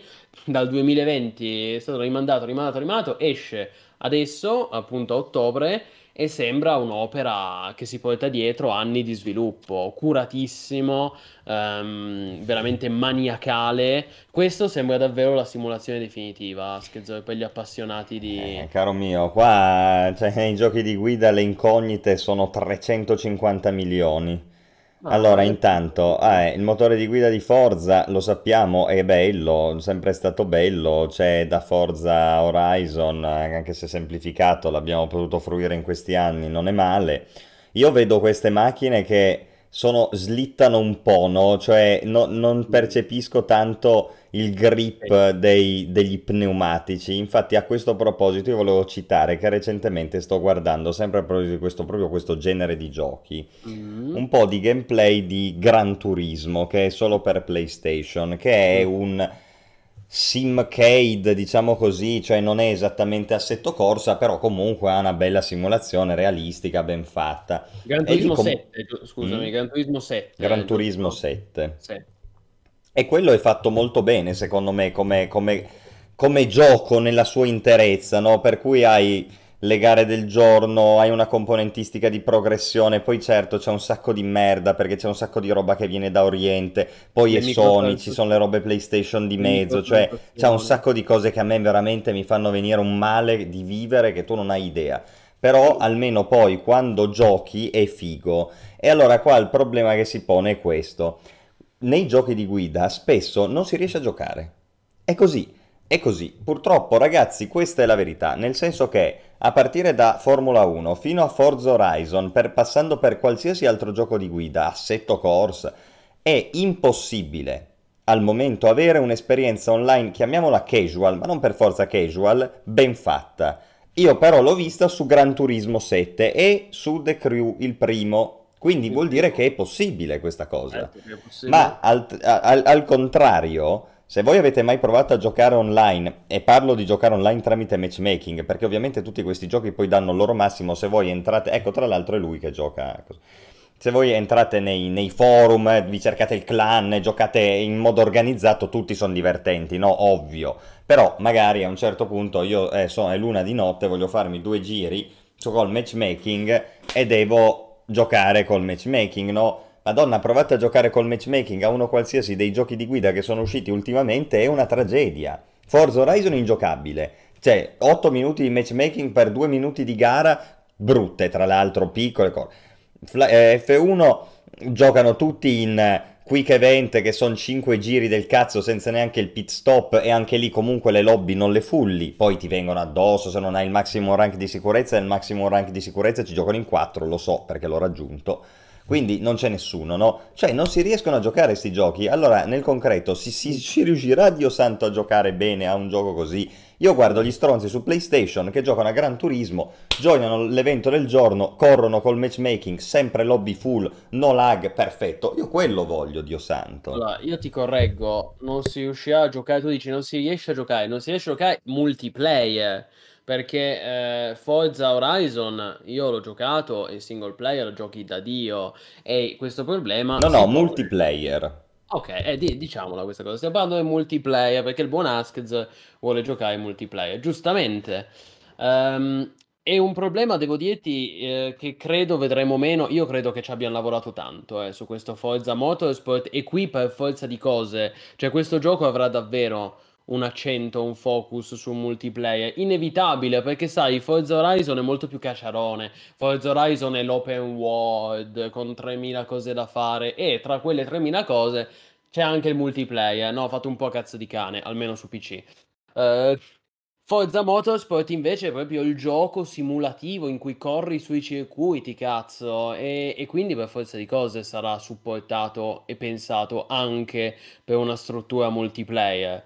Poi devo dirti, per quanto riguarda le tue potenziali critiche o lamentele... No, scusami, trip, anche Formula 1, però non funziona, quindi speriamo, Formula 1 speriamo. però è di Electronic Arts, lì ci sarebbe un'altra parentesi da aprire. Questo è un gioco veramente maniacale, cioè considera Ask che Formula 1 è un gioco annuale. Allora, con tutto il bene che puoi volere a Formula 1, è come parlare di FIFA, che ogni anno ne esce uno nuovo, o di COD. Questo Forza Motorsport è veramente in sviluppo da qualcosa tipo 7-8 anni e sembra una roba mastodontica. Poi anche lì non vi fidate? Non volete acquistare il prezzo pieno? Game Pass. Infatti ti, ti dico già che a settembre-ottobre ci faremo il Game Pass, caro. Almeno io me lo farò perché esce una quantità di roba e dopo ci arriveremo. E questo è il primo. Questo è il primo e forse uno dei più interessanti, ecco. Quindi, quindi assolutamente Forza Motorsport. 10 ottobre. Poi... Um, passiamo avanti, è stato mostrato um, alla conferenza Xbox, è stato mostrato anche Phantom Liberty, la, la, nuova espansione di Cyberpunk 2077, la prima, nonché unica, espansione di Cyberpunk che uscirà ufficialmente il 26 settembre, è stata mostrata con questo trailer con eh, protagonista Idris Elba nel gioco base puntavano su Keanu Reeves, qua puntano su Idris Elba. E tra l'altro Keanu, Keanu, il buon Keanu Reeves è tornato, quindi si, si, è rivisto per presentare questa nuova espansione. Va bene. Uh, se, se, vi è piaciuto il gioco base sapete cosa aspettarvi. Poi... Ah, beh, poi, caro Askez, Cities Skyline 2 alla conferenza Microsoft, tanta roba. Eh, qua è grosso, questo è grosso, ragazzi. Perché, questo... ma sì, prendiamoci pure tre minuti. Voi dico sapete solo, benissimo che... Ti lascio la parola, dico solo, anche questo su Game Pass, anche questo a ottobre, precisamente il 24 ottobre. Capisci perché a ottobre ci faremo il Game Pass tra Forza, City... Sì, ma questo lo compro, se come penso. Cioè, eh, questo, questo ragazzi, questo potrebbe essere il nuovo salto generazionale. Potrebbe, se voi avete giocato a... Vabbè, allora, io sono un appassionato di, di gestionali, di strategici, lo sapete, a me piace vedere le cose dall'alto fare, quindi fin da quando ero piccolo, SimCity, no? Ho giocato un botto, per esempio. City Builder, no? Allora, City Builder noi abbiamo avuto un oiato infinito a partire da SimCity 4 fino a City Skylines di City Builder de merda che facevano uno più pietà dell'altro. Poi è uscito City Skylines e ha cambiato tutto, ma non tanto perché City Skylines di base era figo, quanto piuttosto perché era l'architettura su cui poi i mod, le espansioni, DLC e le robe hanno costruito su un gioco incredibile. E vi dico un gioco incredibile, perché forse non tutti sanno quanto è incredibile City Skylines moddato per davvero, cioè quanto è realistica la simulazione che tu puoi avere della città su City Skylines. Questo ovviamente è il motore che te lo permette, quindi complimenti ai creatori Colossal Order che l'hanno fatto, però poi i modder ci hanno messo del loro. Voi oggi prendete City Skylines, vi mettete Move It, Traffic Manager President Edition e non so quale altre 3 o 4 mod e fate un gioco pazzesco, ma pazzesco al punto che ogni singolo cittadino ha la macchina che è simulata, se la prende, se no sale sul mezzo pubblico, va in un posto, tu in quel posto lì devi costruire i parcheggi per le auto, smistare i flussi del traffico ed è tutta roba che hai costruito tu, cioè su un'architettura di città che hai creato tu che tra l'altro comprende un sacco di robe che noi nei, nei, nei, city builder non abbiamo mai visto. Per esempio lo stile europeo di città. Tutti i city builder tipo SimCity o li moddavi all'inverosimile oppure le città erano città su modello americano, con i grattacieli e le robe, no? Eh, ho capito, ma io voglio farmi la città sulla riviera, non posso, cioè o faccio Monte Carlo, va bene, ma altrimenti, capito, non, non posso. E, e, invece qui lo puoi fare. Quindi City Skylines è un gioco pazzesco. City Sky... pazzesco, ma veramente incredibile. Poi ha la, la dinamica dei fluidi, fai le dighe, c'ha, c'ha i, corsi d'acqua che puoi deviare, cioè City Skylines fu veramente una rivoluzione in- in- inenarrabile Le nei city build. Le fogne, bello. Un gioco come pochi veramente ne sono usciti. E adesso pare che City Skylines 2 non solo sarà il primo, ma meglio, ma metterà alcune cose dei mod di cui vi ho parlato prima. Lo si vede nel trailer, a un certo punto lui costruisce delle strade e ha un tool con il quale riesce a fare le curve che non è altro che... eh, c'è un mod che si chiama tipo Precision Engineering, Precision Engineering, fa le cose di Precision Engineering, però integrate nel gioco base, capito? Quindi questo a me lascia sperare benissimo, perché già parti da una base straordinaria che è quella di Cities Skylines 1, che ha fatto un sacco di milioni, i soldi li hanno, c'è Paradox dietro, probabilmente di nuovo, quindi perfetto. Dopodiché ci ha, ci ha messo, te li fanno vedere i mod principali già dentro, e cosa vuoi di più? Per me questo si compra domani. Cioè, ma garantito, eh. Tutto gameplay, tutto gameplay, Dio santo, meglio di così non potevano fare. Un Ask All'apparenza, poi magari fa cagare, eh, io che, che- che ne so, se poi alla fine il gioco è schifo. Però, ragazzi, così si fanno i trailer, così si lavora. Sì, sì, un Ask fomentatissimo per uno dei potenziali giochi dell'anno, potrebbe davvero essere candidato per Game of the Year, sembra un giocone e ehm, sarà di Spushia non solo su PC ma anche su Xbox Series X ed S. Pensa che... Sì, già, già il primo era così, hanno fatto un sacco di lavori per ottimizzare le, le robe su controller e hanno mia. E tra l'altro eh, BD Silma dice che sarà tradotto anche in italiano, confermo su Steam risulta anche in italiano, non doppiato ovviamente, ma nell'interfaccia. Beh, sembra che stiano lavorando veramente bene, a differenza del primo che non era tradotto, questo anche la traduzione in italiano. Tantissima roba ragazzi, poi andiamo avanti, andiamo avanti però, però questo è veramente figo da tenere d'occhio, lo porteremo, lo streameremo e ci giocheremo.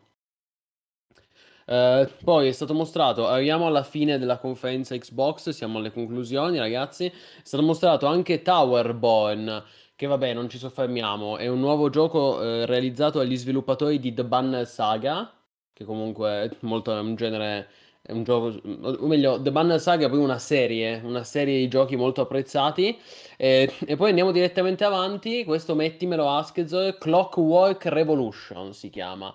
Clockwork Revolution è questo nuovo action RPG steampunk in prima persona, eh, scusate, ehm, sviluppato da Inxile. Inxile sono gli ex sviluppatori di Torment, Tides of Numenera, Wasteland 2, Wasteland 3 e sono passati, quindi loro, anche loro come Obsidian sono veterani degli RPG, maestri dei giochi di ruolo, ma la grossa novità è che sono passati da realizzare giochi RPG isometrici come Torment, Wasteland, eccetera, a realizzare invece anche loro un action RPG in soggettiva, quindi in prima persona. Si vede che comunque Microsoft un po' sta spingendo eh, per questi action RPG in soggettiva, perché abbiamo visto con Avowed, nuovo action RPG fantasy in prima persona di Obsidian, questo invece è il nuovo RPG non fantasy ma steampunk in prima persona di Inxile. E, e sembra un po' un The Outer Worlds, ma sviluppato da Inxile. Quindi anche qui ci aspettiamo un grande focus sui dialoghi, sulla storia, sulle scelte morali, sulle scelte multiple. Ehm, e per il resto devo dire anche l'ambientazione, il setting è estremamente intrigante, affascinante, perché è un po' un misto tra uno steampunk, un clock punk, ricorda un po' i vecchi Thief, ricorda anche Bioshock. Lo dico più che i vecchi Thief, diciamo ricorda Bioshock un po'. No, ho capito cosa volevi dire sui vecchi Thief, eh, però Thief era nel Medioevo, cioè Sì, sì, sì, era una rivoluzione industriale agli- ai mega albori, c'era No, no, qualcosina, ragione. Hai assolutamente ragione. Però ci e sta, tra eh. eh, anche questo ovviamente sarà disponibile su Game Pass, a differenza di Avowed che è stato confermato per il 2024, questo non, avrà una- non avrà- non ha ancora una data, quindi un po' più indietro nello sviluppo, probabilmente lo vedremo tra un paio d'anni. Eh, la novità è che questo gioco presenta anche delle meccaniche di manipolazione temporale. Lo vedete nel trailer che può fermare il tempo, vuoi avvolgere il tempo, un po' alla Prince of Persia, ecco. Ehm, quindi sembra un gioco molto interessante. Certo, da questo trailer si vede un comparto tecnico ancora un po' grezzo, ancora un po' indietro. Però ripeto, almeno gli mancano almeno due anni di sviluppo. Però devo dire da tenere d'occhio, ecco, un altro, l'ennesimo gioco di ruolo da tenere d'occhio e Microsoft, ragazzi, quest- cioè in questa conferenza quanti GDR, da tenere, quanti GDR ha presentato tra Fable, Avowed, Clockwork Punk, eh, Clockwork, scusate, Clockwork Revolution e appunto Starfield di cui parleremo tra poco. Intrigante, caro Askz. Ma sì, ci sta. Non lo so, in realtà questo a me dice poco, posso dirti A te verità. dice poco, ma Sì, sì, tanto. Poi a me Bioshock... eh, ma sì, ma è ancora presto. Eh, però in realtà, cioè, il problema di Bioshock... eh, Era lo shooting, era il gameplay che dice poco. eh. Eh, ma questo è completamente diverso da Bioshock. Non fatevi ingannare dall'ambientazione simile. Sì, questo sì, è creato sì. Link Style, che sono maestre invece di GDR. Vediamo, vediamo, dai, va bene. Vedremo, vedremo. Comunque, ehm, e, poi ragazzi, la conferenza appunto si è chiusa. Come dicevo, Microsoft sta puntando tanto sui, sui GDR, Avowed, Fable, Clockwork Revolution e soprattutto Starfield, che è stato presentato in pompa magna. Già sapevamo la data di lancio, uscirà ufficialmente il 6 settembre, quindi tra tre mesi, ma finalmente è giunto il- lo spazio dedicato alla nuova space opera di Bethesda. Ehm, ci tenevo a dire una cosa, ovviamente anche questo gioco sarà disponibile su Game Pass, su, uscirà su PC, Xbox Series X ed S. E, ah sì, no, quello che volevo dire è che addirittura a Starfield hanno dedicato una conferenza tutta sua, una conferenza apposita, perché una volta finito l'Xbox Game Showcase è intervenuto Phil Spencer, il, il- il CEO appunto degli Xbox Studios, il quale ha continuato a, a ribadire eh, l'importanza e l'impegno eh, nel gaming da parte di Microsoft, sia su PC che su console che su cloud, quindi mobile e cloud, tramite Project X Cloud e tramite il Game Pass.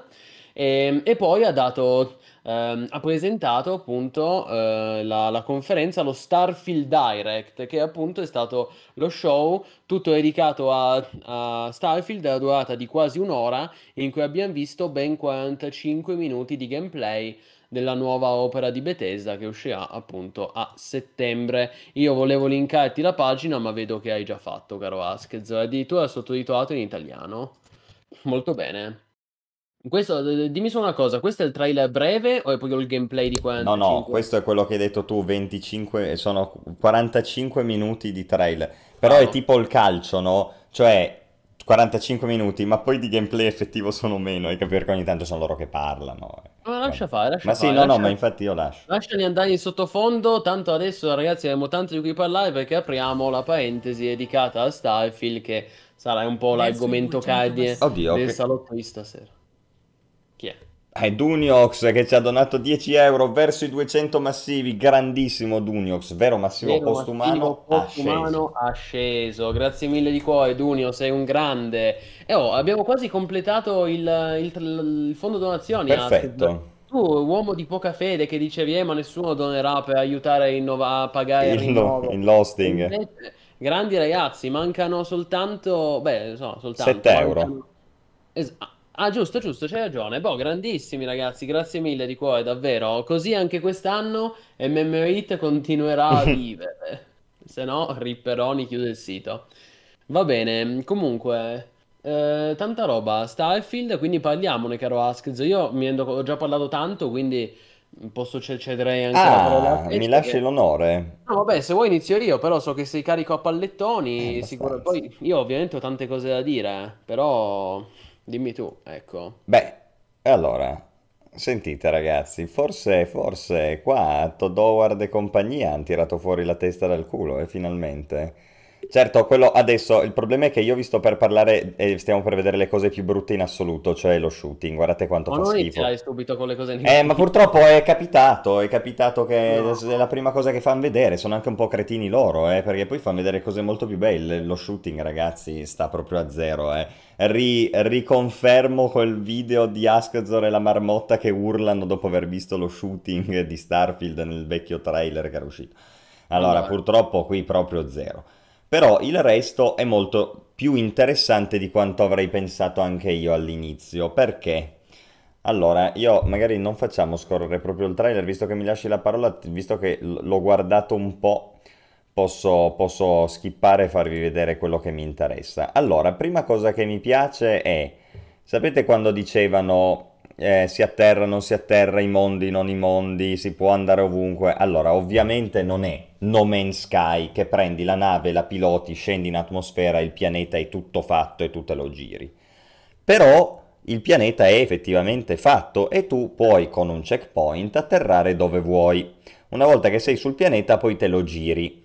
Ora il discorso è, come hanno fatto a fare sta roba? Te lo spiegano anche. Ti dicono, è proceduralmente creato nel senso che tu atterri dove vuoi e attorno a te viene creata una mappa con dei chunk, capito, proceduralmente generati, dentro cui però poi se vogliono loro ci mettono anche delle cose che hanno generato loro stessi, un po' come No Man's Sky da questo punto esatto. di vista, no? Se voi sapete No Man's Sky è proceduralmente generato, però ogni tanto ci sono dei, non so, c'è il monolite, c'è il, il crash site e quelle sono robe che sono inserite in un contesto procedurale, ma sono state create a mano, ovviamente, questa sembra la stessa cosa, quindi carino. Volevo, volevo dire, occhio, perché tu hai detto è generalmente, è, è, sì, buonanotte, è proceduralmente generato. No, non è tutto. Cioè, se dici è generato proceduralmente, uno pensa è tutto generato proceduralmente. Eh, ma è tutto, proce- cioè, allora, ci sono alcune zone, tipo le città e le cose, che sono tutte fatte, sono dei checkpoint, tu vai, poi, quando io ho detto, quando atterri sul pianeta, dove cazzo ti pare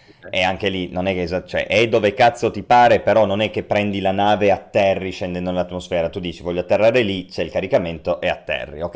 Eh, a quel punto c'è il sì, caricamento. Sì, sì. A quel punto, dove vuoi. Sì, sì, a quel punto attorno alla tua zona di atterraggio si genera una mappa procedurale che può o non può contenere alcuni elementi che sono anche fatti manualmente dai developer. Questo te lo spiegano prima nel trailer, no? Sì, sì, Quindi questo è già interessante, cioè è un sistema, cioè a me sorprende che siano riusciti a fare una roba del genere col Gembrio, ma infatti altra cosa, due, Gembrio irriconoscibile, cosa hanno fatto? Gli hanno, fatto, hanno chiamato l'esorcista, hanno chiamato l'esorcista, perché non sembra Gembrio sta roba qui, eh? Le ombre soprattutto, infatti te lo dice il Toddone nazionale, ti dice noi abbiamo fatto un mega lavoro sull'illuminazione perché giustamente se vuoi dare dei paesaggi che siano alieni o che siano terrestri, la prima, che però siano di impatto e di, di grande scala, no? Ce lo insegna Fly Simulator, l'abbiamo detto un'ora fa, non mezz'ora fa, la prima cosa da fare è una bella illuminazione, se no che io sia nel deserto, che io sia sulla luna, che io sia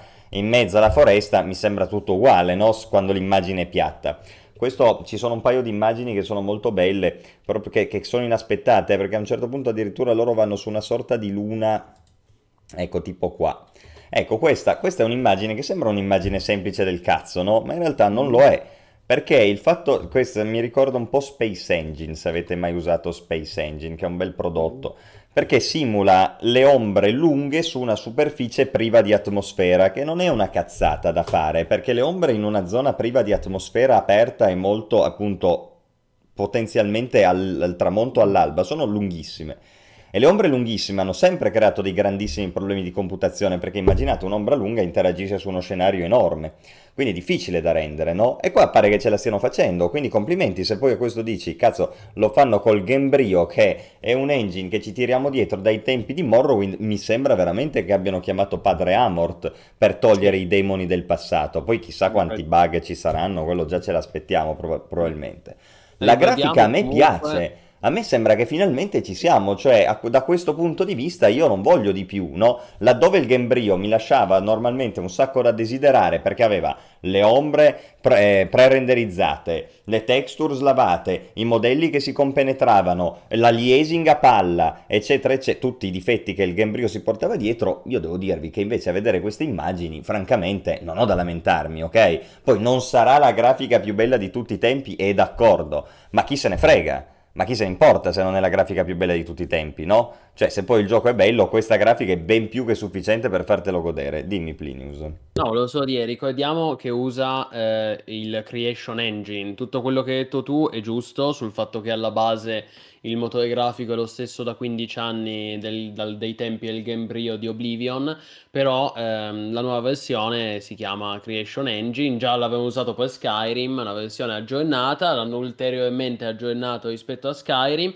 eh no, però, eh, però fermo, fermo, fermo, non dire vabbè, vabbè, no, perché come tu stesso hai detto è importante, cioè cambia, cioè nel senso eh, ci sono dei miglioramenti importanti, quindi non me lo dire come se fosse una vabbè, Plinius. No, ma no, ma la questione semantica, no, del dire si chiama Gamebryo, si chiama Creation Engine, poi, poi assolutamente, assolutamente, hanno fatto eh. passi da gigante con sto engine. Hanno fatto passi grossi, sì, sono un po', in, la cosa un po' più deludente sono le, le animazioni facciali che sono bruttine, cioè quando c'è lo zoom sul personaggio è ancora un po' vecchio stile. Però, però per il resto devo dire tecnicamente è migliorato tanto. Tra l'altro io dico solo una cosa per rispondere a quello che hai detto a te che dicevi poi chissà quanti bug avrà.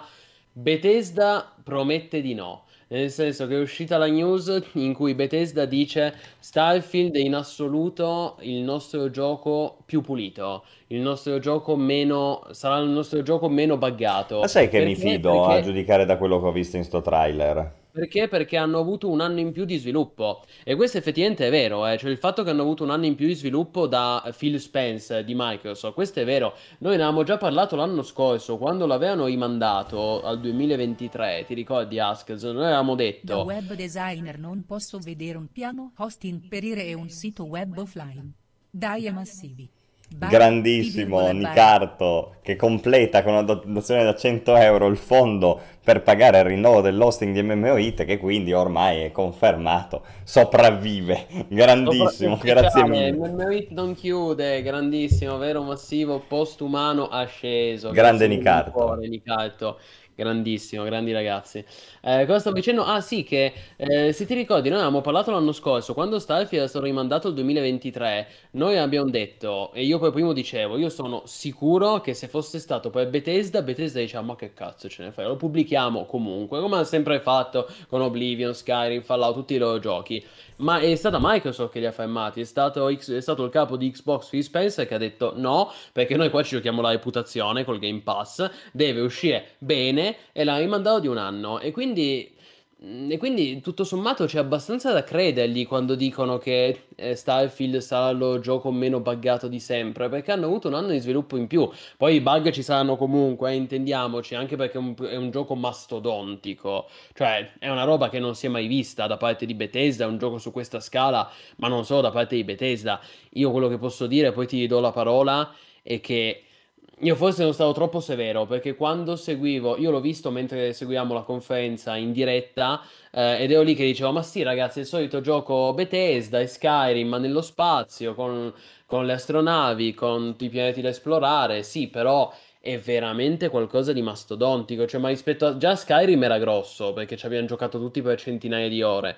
Ma eh, ragazzi, rendiamoci conto che in questo gioco in Starfield saranno presenti più di mille pianeti esplorabili. Certo con l'aiuto della generazione procedurale, però comunque mille pianeti esplorabili e tra l'altro simulati. Ogni, ogni, di ogni scusate su ogni pianeta sarà simulata l'atmosfera e ogni corpo celeste avrà una propria gravità che cambia quindi, cioè, comunque... Ah, ma poi, cosa... hanno, poi hanno preso, come si vede adesso, no, tutto quello che c'era nei giochi precedenti Bethesda, le sperimentazioni che hanno fatto, la base di Fallout, poi ampliata su Fallout 76, non il meccanismo di costruzione, ci fai gli avamposti e le robe. È un po' un No Man's Sky sotto certi aspetti, ma circa quello che dicevi tu, eh, cioè, pre- le prime impressioni, no? Perché poi qua si tratta ovviamente sempre di metterci in guardia, nel senso, noi stiamo vedendo un trailer che è vero, è gameplay, eh, però è una roba che ci sta mostrando il developer, quindi per forza ci fa vedere le cose fighe. Allora, che cos'è che a me ad esempio colpisce? E mm, so che magari io sono pazzo e da un'immagine mi faccio dei viaggi, però mh, sapete che solitamente non sono viaggi del tutto sbagliati. Quando tu parli di eh, motore, ottimizzazione, bug, eh, resa complessiva, i pianeti, eccetera, io te lo sintetizzo tutto in un'unica immagine che ho tenuto un attimo prima e adesso devo ritrovare, che ti dimostra semplicemente, adesso purtroppo non la trovo più, ma la ritroviamo, quanto sia fatto bene il gioco, beh c'è questa anche che non è male, all'apparenza perlomeno, quando si tratta di renderizzare ehm, luoghi vuoti. Il luogo vuoto solo per il fatto che esiste ed è reso bene, cosa intendo per luogo vuoto? I luoghi, adesso giuro ve ne trovo uno, i luoghi che si stagliano all'orizzonte con pochi dettagli, non so, i grandi deserti, le pianure, dove non, non ci sono magari ah, sì, neanche non, gli alberi, non, c'è qua, qualche roccia. così. Allora, eccolo qua, eccolo qua, questo. Allora, tu mi, mi mostri questo screenshot e io ti dico, a me questo mi sembra un gioco pulito. E so che, una cag- cioè, so che a voi sembra una roba da pazzi, però fidatevi, 30 anni di esperienza più o meno ti fanno dire anche queste cose qua, perché diventi un po', si vede che, che perdi il collegamento con la realtà. Ma quando hai una resa del genere, così ampia, su così tanti chilometri di visibilità, con la luce che viene resa realisticamente e bene, il, il, il corpo del personaggio è morbido, non, non ha l'aliasing, anche in lontananza vedi che non c'è aliasing, questo significa che il gioco è fatto bene tutto sommato e anche, e poi ringraziamo, non ha paura di fare gli spazi vuoti che Oh, esso stesso come concetto è un concetto importante, perché gli spazi vuoti esistono nella realtà, esistono nel mondo e quindi se vuoi fare un gioco ben fatto ci devono anche essere gli spazi vuoti e non devi sovraccaricare di roba ogni angolo. e soprattutto esistono, non solo nel mondo, esistono nella galassia. Nella galassia ancora di più, esatto, certo. Ma ringraziamo enormemente 5 volte Piadina Nucleare che ha regalato 5 abbonamenti, grandissimo, vero massivo, postumano asceso.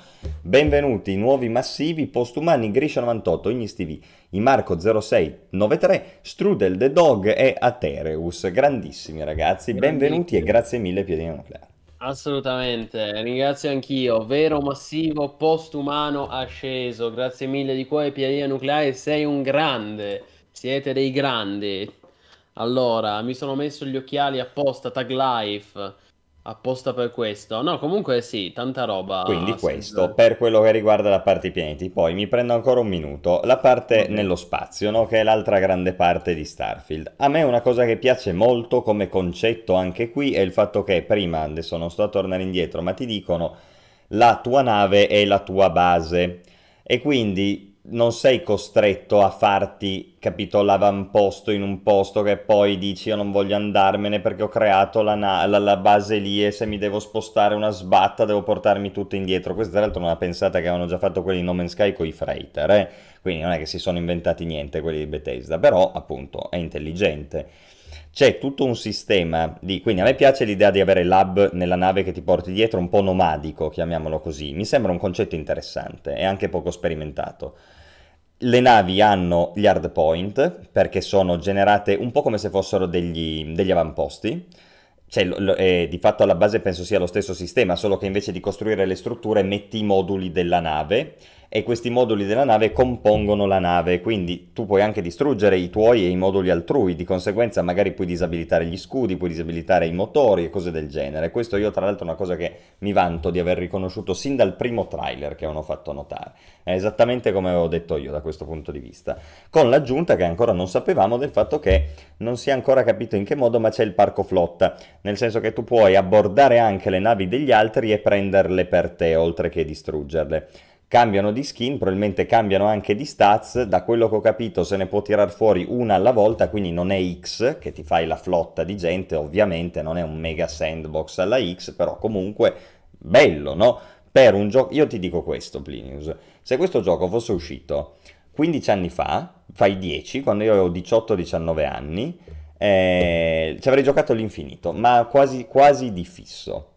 Oggi ovviamente mi pongo il problema dell'esperienza single player, cioè è tanto bello questo universo, magari è fatto anche molto bene, magari eh, stiamo parlando di mm, gameplay trailer mostrati da loro, però a me sembra che sia nella direzione giusta. Il problema è, se me lo gioco da solo, quanto mi dura? Cioè, far tutta sta roba da solo, sapendo che quello che ho fatto non fa, mm, sopravvive solo nella mestizia del single player nel mio hard disk. Oggi, dopo che abbiamo visto anche sperimentazioni lievi ma efficaci di multiplayer tipo Elden Ring, per non parlare di No Man's Sky, ci basta? O forse, o forse non ci basta più? Perché io mi sa che a me non mi basta più, per quanto que- quello che ho visto mi sembri bello, tutto sommato. Allora, allora, capisco effettivamente quello che vuoi dire. Ho apprezzato molto il discorso che hai fatto sul avessi dieci anni in meno, perché è vero, e sai che è un discorso che spesso faccio io. Perché io dico, noi abbiamo 30 anni, siamo molto critici anche perché è il nostro lavoro, però dobbiamo anche renderci conto di quanto può essere bello un gioco giocato da un ragazzo giovane. Immagino un ragazzino che si gioca per la prima volta a Skyrim o a Oblivion quando è uscito o adesso a Starfield quando uscirà. O magari una persona che ha mantenuto questa, questa, questo incanto no, maggiormente rispetto a quanto ho fatto io. Ecco. La fanciullezza, certo, questo aspetto fanciullesco. Eh, io ti dico, eh, io non ho dubbi che venderà milioni di copie, sarà giocatissimo, quindi per rispondere alla tua domanda, non credo che sarà un grande pro- non credo che sarà un problema per il grande pubblico il fatto che sia un gioco single player, perché i giochi single player vengono, tant- vengono tantissimo, eh, basta guardare Skyrim banalmente o i Fallout. Però capi- ovviamente capisco quello che vuoi dire, perché è una cosa che ho detto anch'io durante, mentre seguivo la conferenza in diretta su Twitch, e cioè è, un- è uno spreco quasi criminale, cioè uno spreco galattico, che un gioco così bello, così grande, così ambizioso, così mastodontico non abbia neanche una, moda- una modalità cooperativa, non, chi- non chiedo una modalità MMO ma anche solo una cooperativa a due, tre giocatori è uno spreco immenso. Poi anche lì i mod cercheranno di fare tutto il possibile per, ren- per metterlo multiplayer, però Abbiamo visto come è finita con Skyrim, che purtroppo a distanza di 12 anni è ancora un'alfa iper buggata, praticamente ingiocabile. Mi sto riferendo ovviamente a Skyrim Together, quindi sì, cercheranno sicuramente di fare le mod, però diciamo la verità, se non lo fa Bethesda è difficile. Eh, capito, o fanno Starfield 76 Oppure è un casino. Fammi solo ringraziare Stray Dog TV che ci ha scoperto da poco, ma è un piacere ascoltarci e si è iscritto con Prime, quindi meglio di così, grandissimo. Postumano, benvenuto su MMO.it. E infatti è il motivo, caro Askzo, per cui secondo me Zenimax sta sviluppando Starfield Online. Ne abbiamo già parlato in passato, ti ricordi? Noi, noi sappiamo che già da diversi anni Zenimax sta sviluppando il suo prossimo MMO dopo di Elder Scrolls sì, Online. Però e secondo, secondo me sarà Starfield Eh, ma può essere, il problema è che non deve essere Starfield Online sulla moda di Elder Scrolls Online, no? Cioè deve essere, deve essere Starfield o come doveva essere Skyrim, ma online, non eh, un'altra cosa che prende il nome solo per vendere di lo più. So. Lo so, Askez, anch'io ho voluto Skyrim Coop invece di un The Elder Scrolls Online banalizzato e instupidito, però questo vedremo, vedremo, non sappiamo nulla comunque di, cioè, sono solo ipotesi. No, esatto, sono tutte ipotesi. Restiamo certo. sul concreto. È un gioco single player, dispiace perché è un potenziale sprecato immenso. Però, se parliamo, se dobbiamo parlare del gioco in sé, effettivamente è tanta roba. A me, oltre a tutte le cose che hai detto te, cui son, con cui sono d'accordo, anche la, tutta, tutta, la questione della parte, la componente spaziale, che secondo me forse è la più figa del gioco, mi ricorda quasi Star Wars Galaxy. No, a me io sono più colpito, devo dirti, di come hanno reso gli ambienti. Sono, sono sì, molto colpito molto di come hanno reso. Mi molto bene questi pianeti giganteschi, liberamente esplorabili, con l'atmosfera, ognuno con la propria gravità, fatto da Dio, con questi avamposti da liberare, eccetera. Eh, però eh, poi c'è anche la parte spaziale, secondo me è molto interessante, i combattimenti nello spazio, tutta l'esplorazione del cosmo, diciamo così. Però poi ci tengo anche a ricordare una cosa, eh, guardando, guardando o- oggi guardavo un po' di, appunto, mi informavo, guardavo un po' di video di Bethesda, loro ci tengono proprio a sottolineare, a evidenziare quanto questo gioco quando, sebbene sia enorme, gigantesco, spaziale, tutto quello che vuoi, ma è un vero GDR, cioè è un vero RPG alla radice come li faceva Bethesda. Eh, chissà se ci sarà il level scaling. Questa, questa, è una bella domanda, secondo me sì, dopo il successo eh. di Oblivion e Skyrim, secondo me sì, però adesso non apriamo una parentesi infinita, però è un vero GDR con una storia, una, una main quest, delle t- tantissime side quest come da tradizione Bethesda um, e forse da un certo punto di vista è più GDR questo di Skyrim perché Skyrim comunque era estremamente semplificato forse oddio ancora di più Fallout no? Fallout 4 è estremamente semplificato questo è un vero GDR, te lo fanno proprio vedere perché fin dalla fase di creazione del personaggio c'è un editor sterminato e eh, non, non, è solo estetica, cioè come voi per- personalizzate il vostro PG non è, solo, eh, non è solo estetica, ma sono cose che poi andranno a influenzare il vostro rapporto con gli NPC, ehm, le vostre skill, cioè fin dall'inizio è possibile scegliere diversi cammini in cui specializzarsi, diversi perk, diversi punti talento. E quindi ad esempio pu- quando crei il tuo personaggio puoi scegliere di creare un personaggio che è un cuoco provetto oppure un personaggio che era un, dipl- che era un diplomatico. E quindi se ti fai un diplomatico ovviamente avrai delle linee di dialogo aggiuntive quando parli con certi NPC o con certi companion, ovviamente c'è tutto un sistema di companion, è un gioco con una quantità di meccaniche e di feature strabordante, infatti non è un caso che lo Starfield Direct in cui hanno presentato il gioco dura 45 minuti, perché è un gioco pieno zeppo non solo di contenuti, eh, ma proprio di meccaniche, tante, tante feature, tante meccaniche, tante cose da approfondire. È Allora, veramente, sì, scusa. è veramente grosso. E poi, oltre ad essere grosso, devo dire che sembra anche fatto abbastanza bene. Poi io ho delle critiche, ho delle dimostranze, ma magari ci arriviamo tra un attimo. Guarda, due cose su quello che hai detto. La creazione del personaggio è, è una considerazione di carattere generale a partire da quello.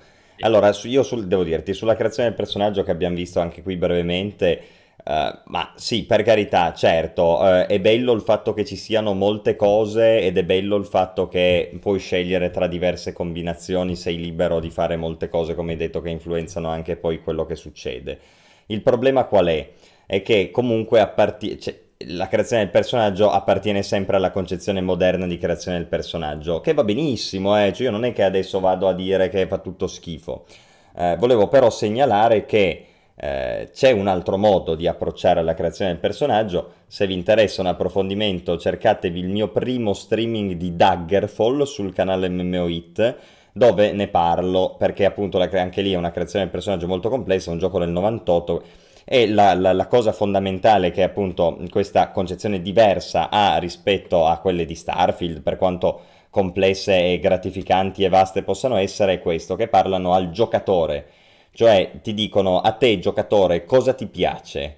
Eh, e tu puoi dire, e in base a quello che dici, fondamentalmente ti cambia una serie di valori numerici che non sono soltanto, eh, oppure quello che puoi o non puoi fare, e non sono soltanto delle cose prefissate, sono cose che puoi gestirti tu. Per esempio, su Daggerfall ti potevi dire a me come skin, no? Non mi piace l'armatura orchesca e quindi il mio PG gli schifa mettersi l'armatura orchesca. Quindi non potrò mai usare l'armatura orchesca e di conseguenza avrò 5 punti da allocare in un'altra roba, capito? Cioè è una concezione che proprio parla direttamente al player, proprio in termini matematici, numerici, non solo di flavor. L'ho linkato, eh, Daggerfall. Ok, quindi questo solo per fare una considerazione iniziale. Poi eh, del- sul character creation, poi considerazione invece più di carattere generale. A me sembra così Starfield, mi sembra che Bethesda abbia preso tutto il, il meglio, diciamo che nel corso degli anni è riuscita a sperimentare con i suoi giochi, che a questo punto veramente sembrano quasi come dei concept, no?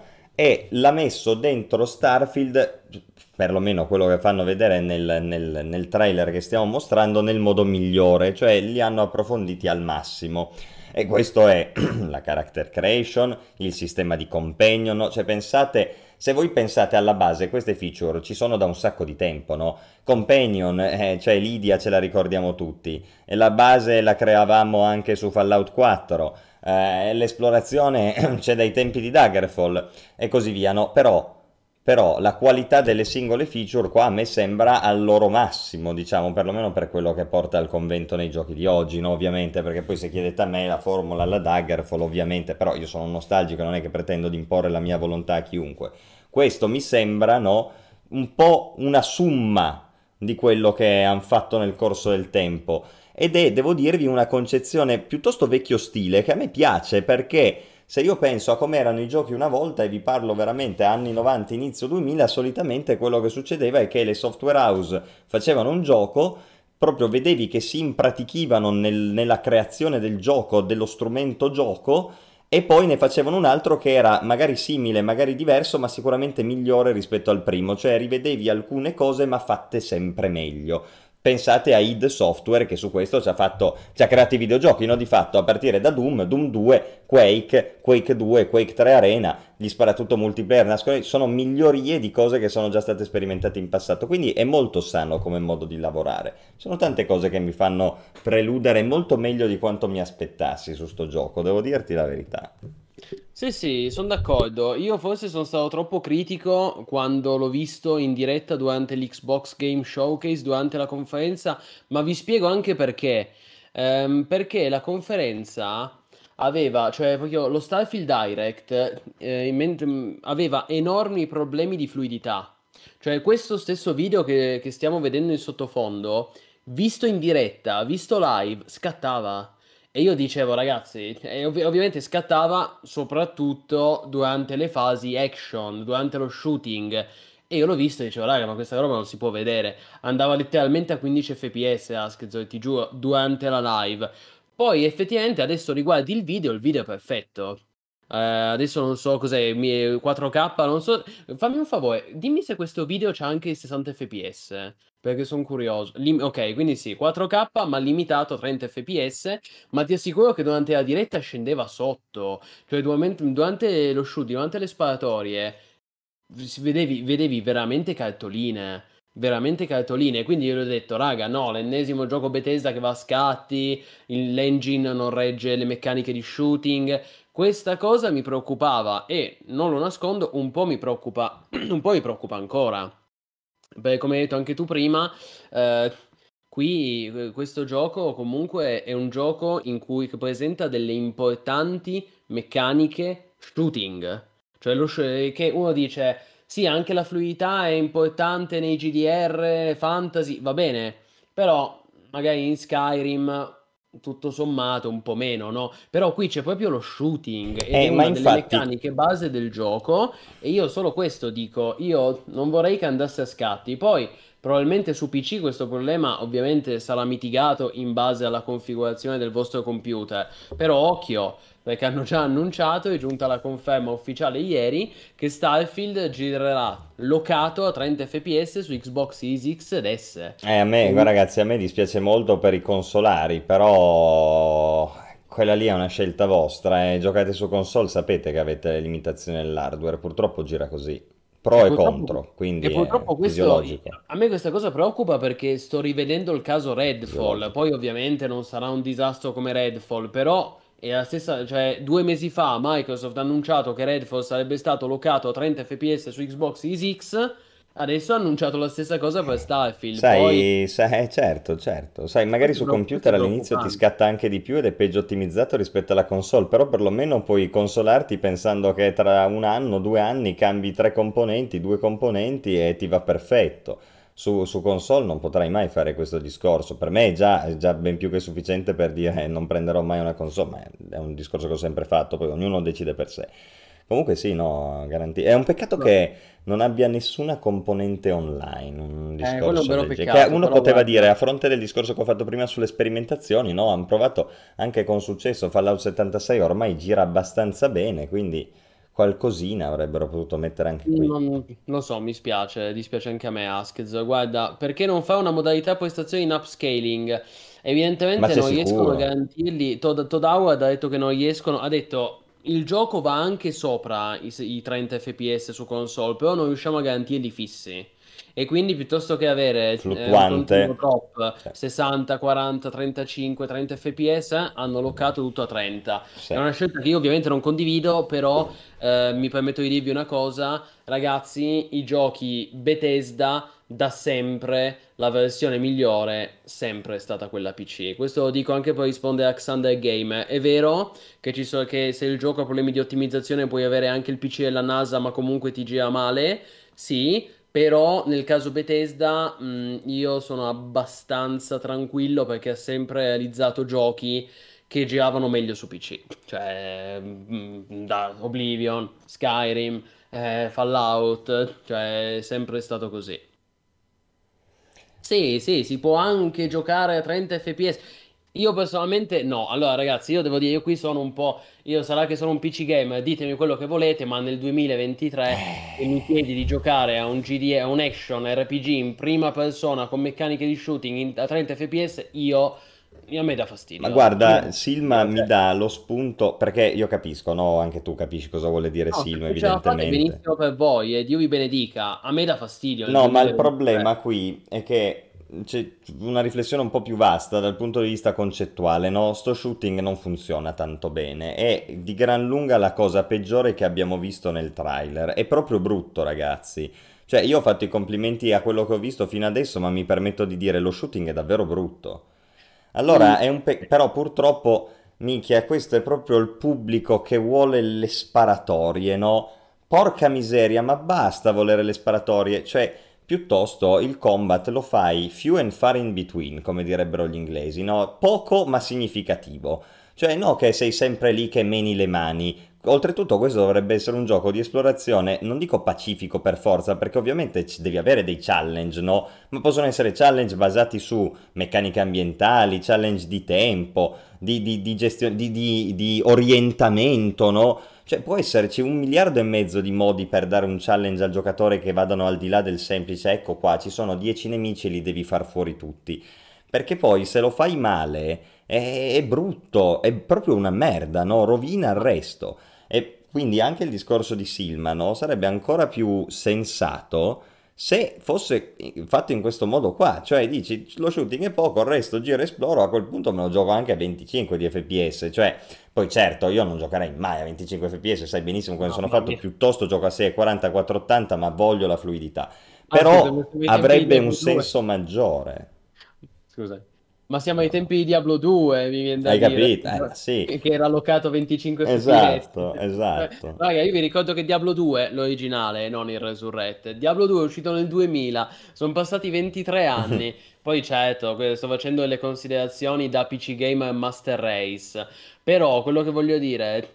ehm, io spero veramente che non abbia problemi di fluidità, anche perché col tuo discorso, Asked, sono d'accordo a metà. Nel senso, a me la cosa che preoccupa di più è proprio eh, la fluidità legata all'engine, cioè il fatto, il timore che il motore grafico possa non reggere bene, possa avere problemi con le sparatorie o comunque con le fasi action più intense. Devo dire che lo shooting non è lo stato dell'arte, assolutamente no, però l'hanno migliorato. Nel Ah. senso che tu riguardi, no, no, fidati. Allora, tu riguardi quella dell'anno scorso, quella famosa, Mm. piu piu piu, lo riguardi quella di adesso, hanno avuto un anno in più di sviluppo, l'hanno migliorato. Io No, sono, vabbè, sì, ma... io sono sicuro di questo. Guarda che si nota, eh, se guardi con attenzione rispetto all'anno scorso. Il problema è solo che io l'ho visto a 20, a 20 fps, andava quella diretta e quindi faceva cagare. Ma quando poi ho rivisto il video 4K, devo dire che tutto sommato non è lo stato dell'arte, sicuramente non è la cosa migliore del gioco, ma non è terribile. Ma, ma zio, cioè, è atroce. Ci sono i mostri che, muo- ci- che si accasciano sul... Io adesso non dico di avere il feedback dei colpi di GTA, d'accordo? Dove, dove colpisci, quello prende, parte. Ma, ma qua la gente muore sul posto. Cioè, ma guarda, non c'è... n- Non c'è feedback, non c'è niente, non c'è nulla. stai mostrando, stai mostrando forse il momento peggiore. Eh, ho capito, ma è il primo che fanno vedere, eh, è Eh, la ho prima cosa che capito, fanno ho vedere. capito, ma non facciamoci infinocchiare dal marketing, eh, nel senso, il marketing in negativo, intendo dire. Cioè, Ci sono anche posto. momenti, dopo fanno vedere dei momenti invece mh, che vengono meglio, cioè mh, più con lo shotgun eh, viene meglio, ecco. Poi sì, ma mh, ah, scherzo, sono d'accordo con te, è mediocre, però, Mediocrissimo. però, però, fammi parlare, sarà, è infinitamente meglio di Fallout. Cioè rispetto a, ma ti ricordi lo shooting di Fallout che fa schifo? Ma sì, sono tutti brutti comunque. Eh, però questo è meglio, dai. Non sto Sono dicendo che sia di alta brutti. qualità, ragazzi. È ovvio che se volete lo shooting perfetto, giocate a Doom Ma è Doom solo un pe- eh, ma infatti è un peccato che di fronte a così tante buone idee, anche pare realizzate bene, poi si perdono sul combat e ovviamente il combat, come diceva qualcuno in chat, sarà molto presente anche perché le- l'esperienza onnicomprensiva che vogliono dare per forza di cose deve presupporre anche il combat. No, il combat ci sarà, ragazzi. Cioè, ma come c'è in Skyrim. Ma eh, certo, in ma Skyrim il certo, combat c'è. ma È solo che in certo. Skyrim è un combat eh, action fantasy, qui eh, essendo un gioco fantascientifico sono sparatorie. Comunque io vi dico questo, Victoria 3 ha dimostrato, pur essendo uno strategico, che puoi fare benissimo, benissimo un gioco, poi con alcune mancanze va bene, senza che ci sia una concentrazione sulla parte bellica, chiamiamola così, ok? Quindi veramente è st- questo concetto è stato dimostrato dopo tanta, tante sparatorie, anche a me eh, piace so, sparare, ma raga, io gioco Counter-Strike, ti spara tutto, cioè, per carità di Dio, però ci sta qualcosa di lo so, diverso. però quello che dici tu è un grande strategy game. Ma Questo il no, ma è per di dire che un'altra via è, è chiaramente possibile, poi la devi declinare nel modo giusto, però un'altra via è chiaramente possibile. E di nuovo, non è che dico basta combat, lo rimuoviamo. Semplicemente siamo, noi siamo sempre stati abituati a vedere il combat come una componente, forse la, la componente primaria nell'esperienza di gioco, no? Dipende Poi piano... No, no, aspetta, eh, esatto, infatti, ci- esatto, no? In generale. Dopodiché è chiaro che ci sono stati dei momenti e dei, dei prodotti che invece hanno fatto leva su tutt'altra roba e sono belli lo stesso. Laddove ci sono entrambe le cose, cioè laddove tu vuoi fare il gioco onnicomprensivo che comprende più cose, allora però le devi fare bene. GTA l'ha sempre fatto bene, sparavi, godevi, giravi, godevi, guidavi, godevi, facevi tutto bene, però è un rischio della Madonna. Allora, se una di queste componenti ti viene male, e lo vedi che ti viene male, cioè è peggio delle altre, fin da- fino all'apparenza dei trailer si vede che è peggio delle altre, pensaci, pensaci, non è che la devi eliminare, però magari la, la metti un attimino in secondo piano, perché il gioco ti può offrire tanto di più e non è detto che per forza di cose tu ti diverti solo sparando. Sì, sono d'accordo, però Asked, queste sono cose che notiamo noi e notano anche i nostri utenti perché sono molto attenti. Il grande pubblico è in hype totale. Io in questi giorni mi sono andato a guardare i commenti sotto al video di presentazione su YouTube, su Twitch, sui social network. Il 90% del pubblico è in hype stratosferico e gli va benissimo. Gli va benissimo avere uno shooting che non è lo stato dell'arte, ma come già andava bene su Fallout, no? Che era mediocrissimo perché è terribile il gameplay di Fallout, eppure hanno venduto milioni di copie e sono ricordati ancora oggi come dei capolavori sop- sopravvalutati, sia Fallout 3 che Fallout 4. Quindi questo rispetto a quelli è meglio, perché comunque è uno step avanti, un passo, è un grosso passo avanti. E soprattutto ti stupisce per questa quantità mastodontica di contenuti, di meccaniche, di feature da GDR. Poi, un- è un ibrido perché è, anche FPS perché quelle me- quando ci sono le meccaniche shooting, ragazzi, parliamoci chiaro, è E anche Oblivion con le pistole laser. Beh, infatti hai visto cosa ho io dietro? Eh, esatto, è vero, hai ragione. Eh, il buon Plinius mette sempre, mette sempre delle pillole a- alle sue spalle. E sì, sarà assolutamente incluso su Game Pass e per chi lo chiede eh, sarà tradotto in italiano ma nei sottotitoli, non nel, non nel doppiaggio perché eh, Bethesda ha dichiarato che è un gioco troppo grosso e enorme, quindi non sarà doppiato in italiano, a differenza dei precedenti titoli Bethesda. Vabbè, peccato. Comunque... Comunque ci siamo ragazzi, esce tra meno di, sì, tra meno di tre mesi e posso anche dirti caro Askez che comunque sono d'accordo con te che in generale il, cioè in generale la prospettiva è positiva, è interessante. È Io migliorata temevo- drasticamente dall'ultima volta Sì. che l'ho visto. Eh, ma vedi che gli ha fatto tanto bene quell'anno aggiuntivo Bravo, ma infatti lì volevo arrivare. Mi ha fatto tanto bene. Io eh, de- de- devo ammettere che eh, credevo che stasera, temevo che stasera saresti stato molto critico, molto polemico. Invece mi fa piacere vedere comunque anche tu riconosci il bello o comunque le cose positive in Beh. questo progetto.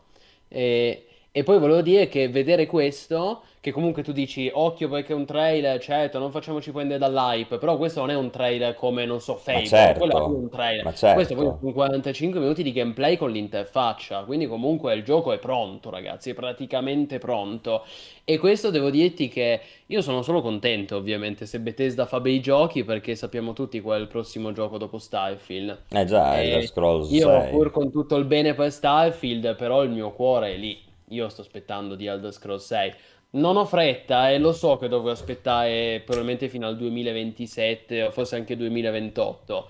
Però devo dire che insomma, se continua, certo, dovranno aggiornare il motore grafico, dovranno migliorare l'engine, tutto, ne parleremo. Però comunque vedere che Bethesda non ha dimenticato come si fanno i bei giochi, no? Do- dopo tutto quando ha così tanti anni Ti di dico, sviluppo, pare che abbiano tirato fuori la testa dal culo finalmente, perché sono riusciti a prendere tutte le feature che hanno sperimentato nel passato e dargli una cornice che mi sembra che le impreziosisca al loro massimo. Poi non sarà, come dicevano in chat, il motore grafico definitivo, ci si porteranno sempre dietro un po' di robe all'arma, per dire, ma comunque per quello che ho visto qua, anche tu che mi dici, pensavo che, ma io penso, cioè se ci sono le robe che non mi piacciono, dicono che non mi piacciono, se sono robe che mi piacciono, dico che mi piacciono. Nel momento in cui vedo che questi non hanno paura di mettere i pianeti senza atmosfera vuoti, privi di nulla, che però hanno una resa grafica con lo stesso poetica e, e un art direction figa,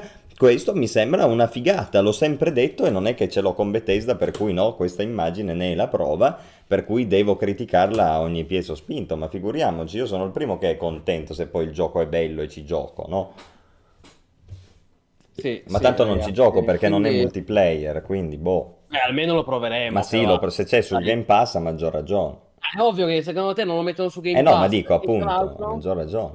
E tra l'altro esce su Game Pass nello stesso periodo in cui, come dicevo prima, ci faremo il Game Pass perché escono anche eh, Forza Motorsport, escono anche Payday 3, escono anche City Skyline, cioè quest'autunno, ragazzi, quest'autunno Microsoft ha una batteria di fuoco Sì, impressionante. ma questi sono veramente giochi che possono avere un senso, eh. Non è come al solito che diciamo, oh, devono uscire un sacco di titoli e poi fanno tutti cagare. Qua finalmente c'è un parco ti- e forse ce n'è uno che è bello, capito? Senti, stronzo, non essere polemico, va Eh, bene? Quando così, io consiglio dei bei giochi è perché sono bei giochi. Detto Eh. questo, sì, assolutamente da Sì. settembre in poi, raga, eh, Microsoft spara, spara i missili, spara i cannoni, cioè abbiamo detto Payday 3, eh, City Skyline 2, questo eh, Forza Motorsport, Starfield, eh, tutti gli altri giochi che in questo momento mi sto dimenticando, però fa impressione,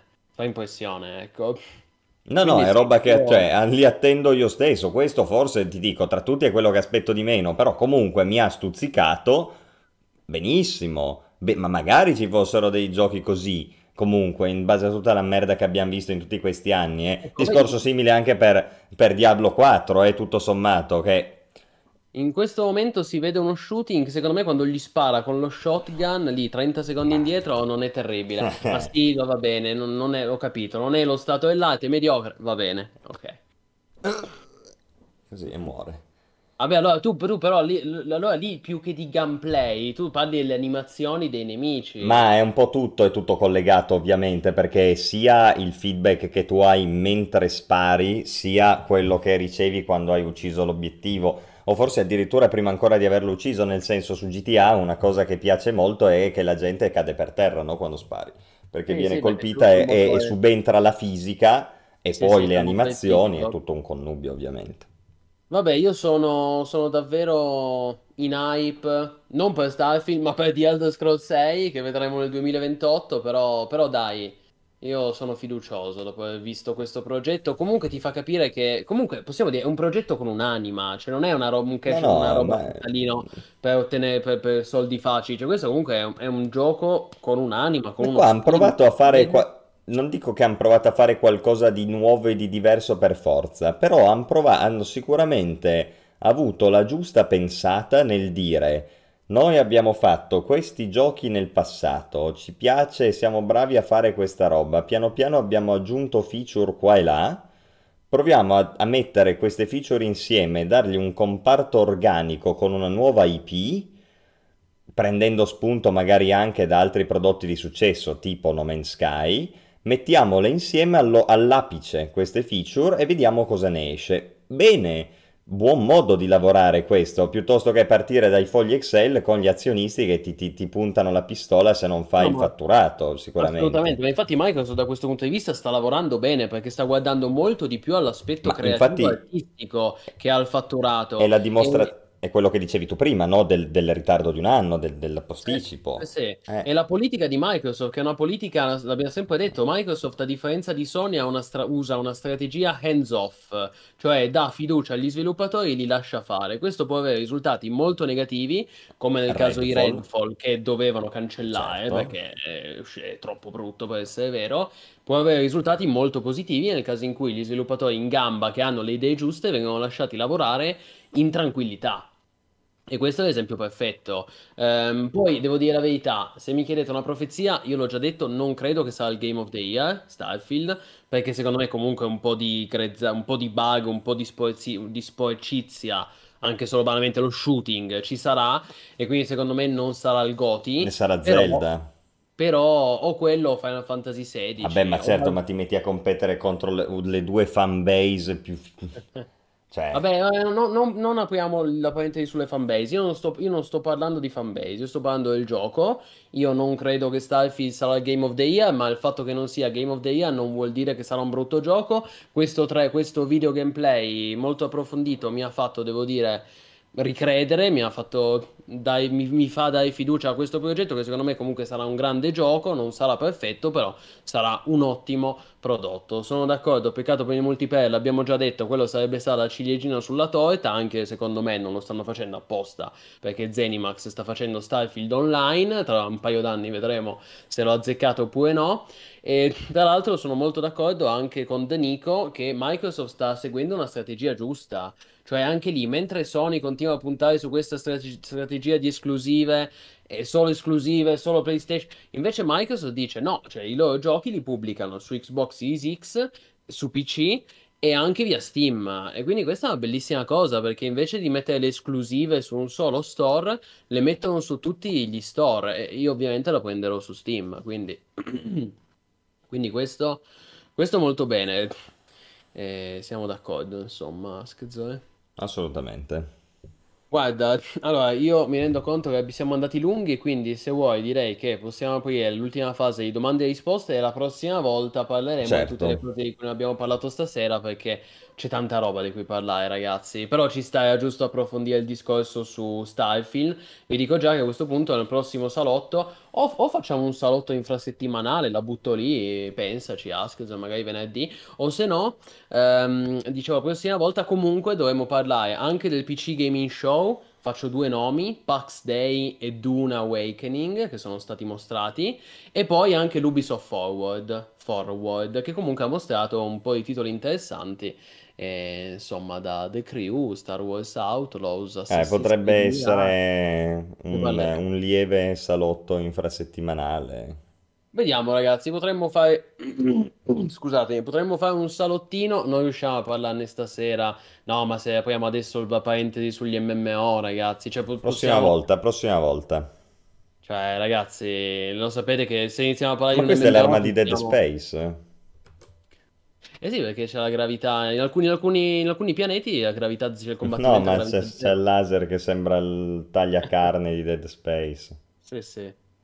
Ne parleremo di questi MMORPG, servono un maggiore approfondimento, ragazzi, ne parleremo. Io posso dire, quello che posso dire molto brevemente è che sono, sono interessanti. Mi interessano sia Pax Day che Dune Awakening, non a caso Dune Awakening l'abbiamo messo nel nostro, nel nostro speciale degli MMO più attesi del 2023 e oltre. Pax Day non l'abbiamo messo, ma perché non è ancora stato annunciato. È stato presentato pochi mesi fa, Pax Day. Però secondo me molto, molto interessanti, molto affascinanti. Certo, mh, se c'è una cosa che è emersa è che è ancora un po' presto, nel senso che non è che escono, voglio dire, domani, ma questo lo sapevamo già. Sicuramente ci vorrà Madonna, tempo. sto shooting è veramente indecente. eh. Sono entrambi progetti ambiziosissimi, sia Pax Day che Dune Awakening, però ci interessano. Terribile, dici? È Vabbè, terribile. tu secondo me esageri. È mediocre, eh, possiamo dire che è Eh, mediocre. terror, vero. Purtroppo ce n'è tanto, è quello il discorso. Eh, ce n'è tanto, ce n'è- ma come in Skyrim c'è un sacco di combattimento e c'è un combat system de merda. Infatti è per quello che dico che comunque non sarà un gioco perfetto. Hm. Infatti su lo è. Skyrim tutti finiscono per fare l'arciere stealth perché è l'unica cosa che dà un po' di soddisfazioni eh, alla fine della fiera. È proprio come dici tu. Sai è... una... Lo sai, Askz, che leggevo pochi giorni fa che hanno fatto una mod che ehm, se giochi a Cere Stealth, appena la mod de- detecta questa cosa, instant kill, muori subito. Appena Non metti due fare- talenti di troppo. Così, così sei costretto a non fare la build che fanno tutti su Skyrim, cioè la Cere Stealth, assassino stealth. Bellissimo. Va bene, Eh. ragazzi. Sì, sì, eh, non so cosa intendi con gioco horror. eh. Saranno tutti nel Game Pass, Namicot, Still Wakes the Deep? Eh, vediamo, vediamo se sarà nel game. Teoricamente, allora, Still... Bravo, gatto matto. Giocheremo a Starfield in stealth. È quello che ho pensato anch'io. Se mi mettono i talenti sufficientemente belli, lo gioco in stealth. Una cosa che avevo, vi- la- avevo provato a fare la stessa cosa su Cyberpunk, ma poi Cyberpunk mi ha fatto talmente cagare purtroppo che non sono riuscito a superare alcuni scogli eh, che, che aveva lancio- Cyberpunk e proprio non ce l'ho fatta era- a giocarlo. Però Ah, anche lì c'era l'hacking in qualche modo, no? Cyberpunk al lancio molto problematico, lo sappiamo, release disastrosa, ma secondo me con l'espansione, se se la giocano bene, potrebbe essere il- la rinascita, potrebbe essere l'araba fenice che rinasce alle ceneri e potrebbe rappresentare davvero la seconda vita di Cyberpunk che ha la sua consacrazione con Phantom Liberty. Com- abbiamo visto tanti giochi che magari uscivano col gioco base che era mediocre e poi l'espansione li salvava. Pensa banalmente a Reaper of Souls per Diablo 3. Secondo me con Phantom Liberty, se uscirà bene, se, se poi pure Phantom Liberty è una delusione, allora vaffanculo. Però se esce bene, se è un'ottima espansione, può salvare, eh, può salvare Cyberpunk. A me è proprio Ehm. il concetto, come, come l'hanno reso, che a me, vabbè, ma chi se ne importa. Guarda, te lo dico bene, gioco col morto. L'araba fenice, ok? Ramarro marrone. Se, se mi impegno lo so dire bene. È solo che ci devo pensare. Comunque, ehm, che dire, che dire, sì, un gameplay senza shooting eh, sarebbe bello. Speriamo, faremo. Ma infatti conviene farsi la, conviene farsi la build da diplomatico, Askez, così combatti il meno possibile. Certo, no, ma Dovrai, sicuro. dovrai comunque combattere, però almeno qual- magari qualche combattimento te la scampi perché c'hai l'opzione di dialogo per risolverla pacificamente. No, ma sicuro, sicuro. Va bene, Bene, ragazzi. È stato un piacere, salottone, davvero delle grandi occasioni. Abbiamo lasciato un sacco di argomenti, ma ci sta, ci sta, perché così abbiamo un po' di, no, un po' di interesse, un po' di frizzantezza per la prossima volta. Eh, eh, speriamo modalità pacifica, sarebbe figo, speriamo. Ah sì, ultima cosa, Namicot, te lo confermo, Still Wakes the Deep sarà disponibile al day one su Game Pass, quindi già incluso. Quindi devo dire davvero complimenti Microsoft perché cioè, hanno mostrato delle robe che veramente... cioè, brava, ecco, per una volta eh, posso dire brava Microsoft perché veramente abbiamo visto il futuro dell'industria videoludica e que- e, insomma sembra tanta roba, ecco, tanta roba comunque. Quindi ehm, non so cosa intendi con gioco in cui si scala tutto, tutto il tempo, gioco col morto. Dovete essere più precisi ragazzi, mi dispiace. Ehm, però, niente Askez, a questo punto... Io eh, ti ringrazio, ringrazio i nostri utenti, vi ricordo di iscrivervi, di followarci qua su Twitch e soprattutto di abbonarvi, anche perché ormai manca pochissimo ai 200 massivi postumani, che sarebbe un traguardo storico, caro Askez, leggendario. Bello, sarebbe fighissimo, ragazzi.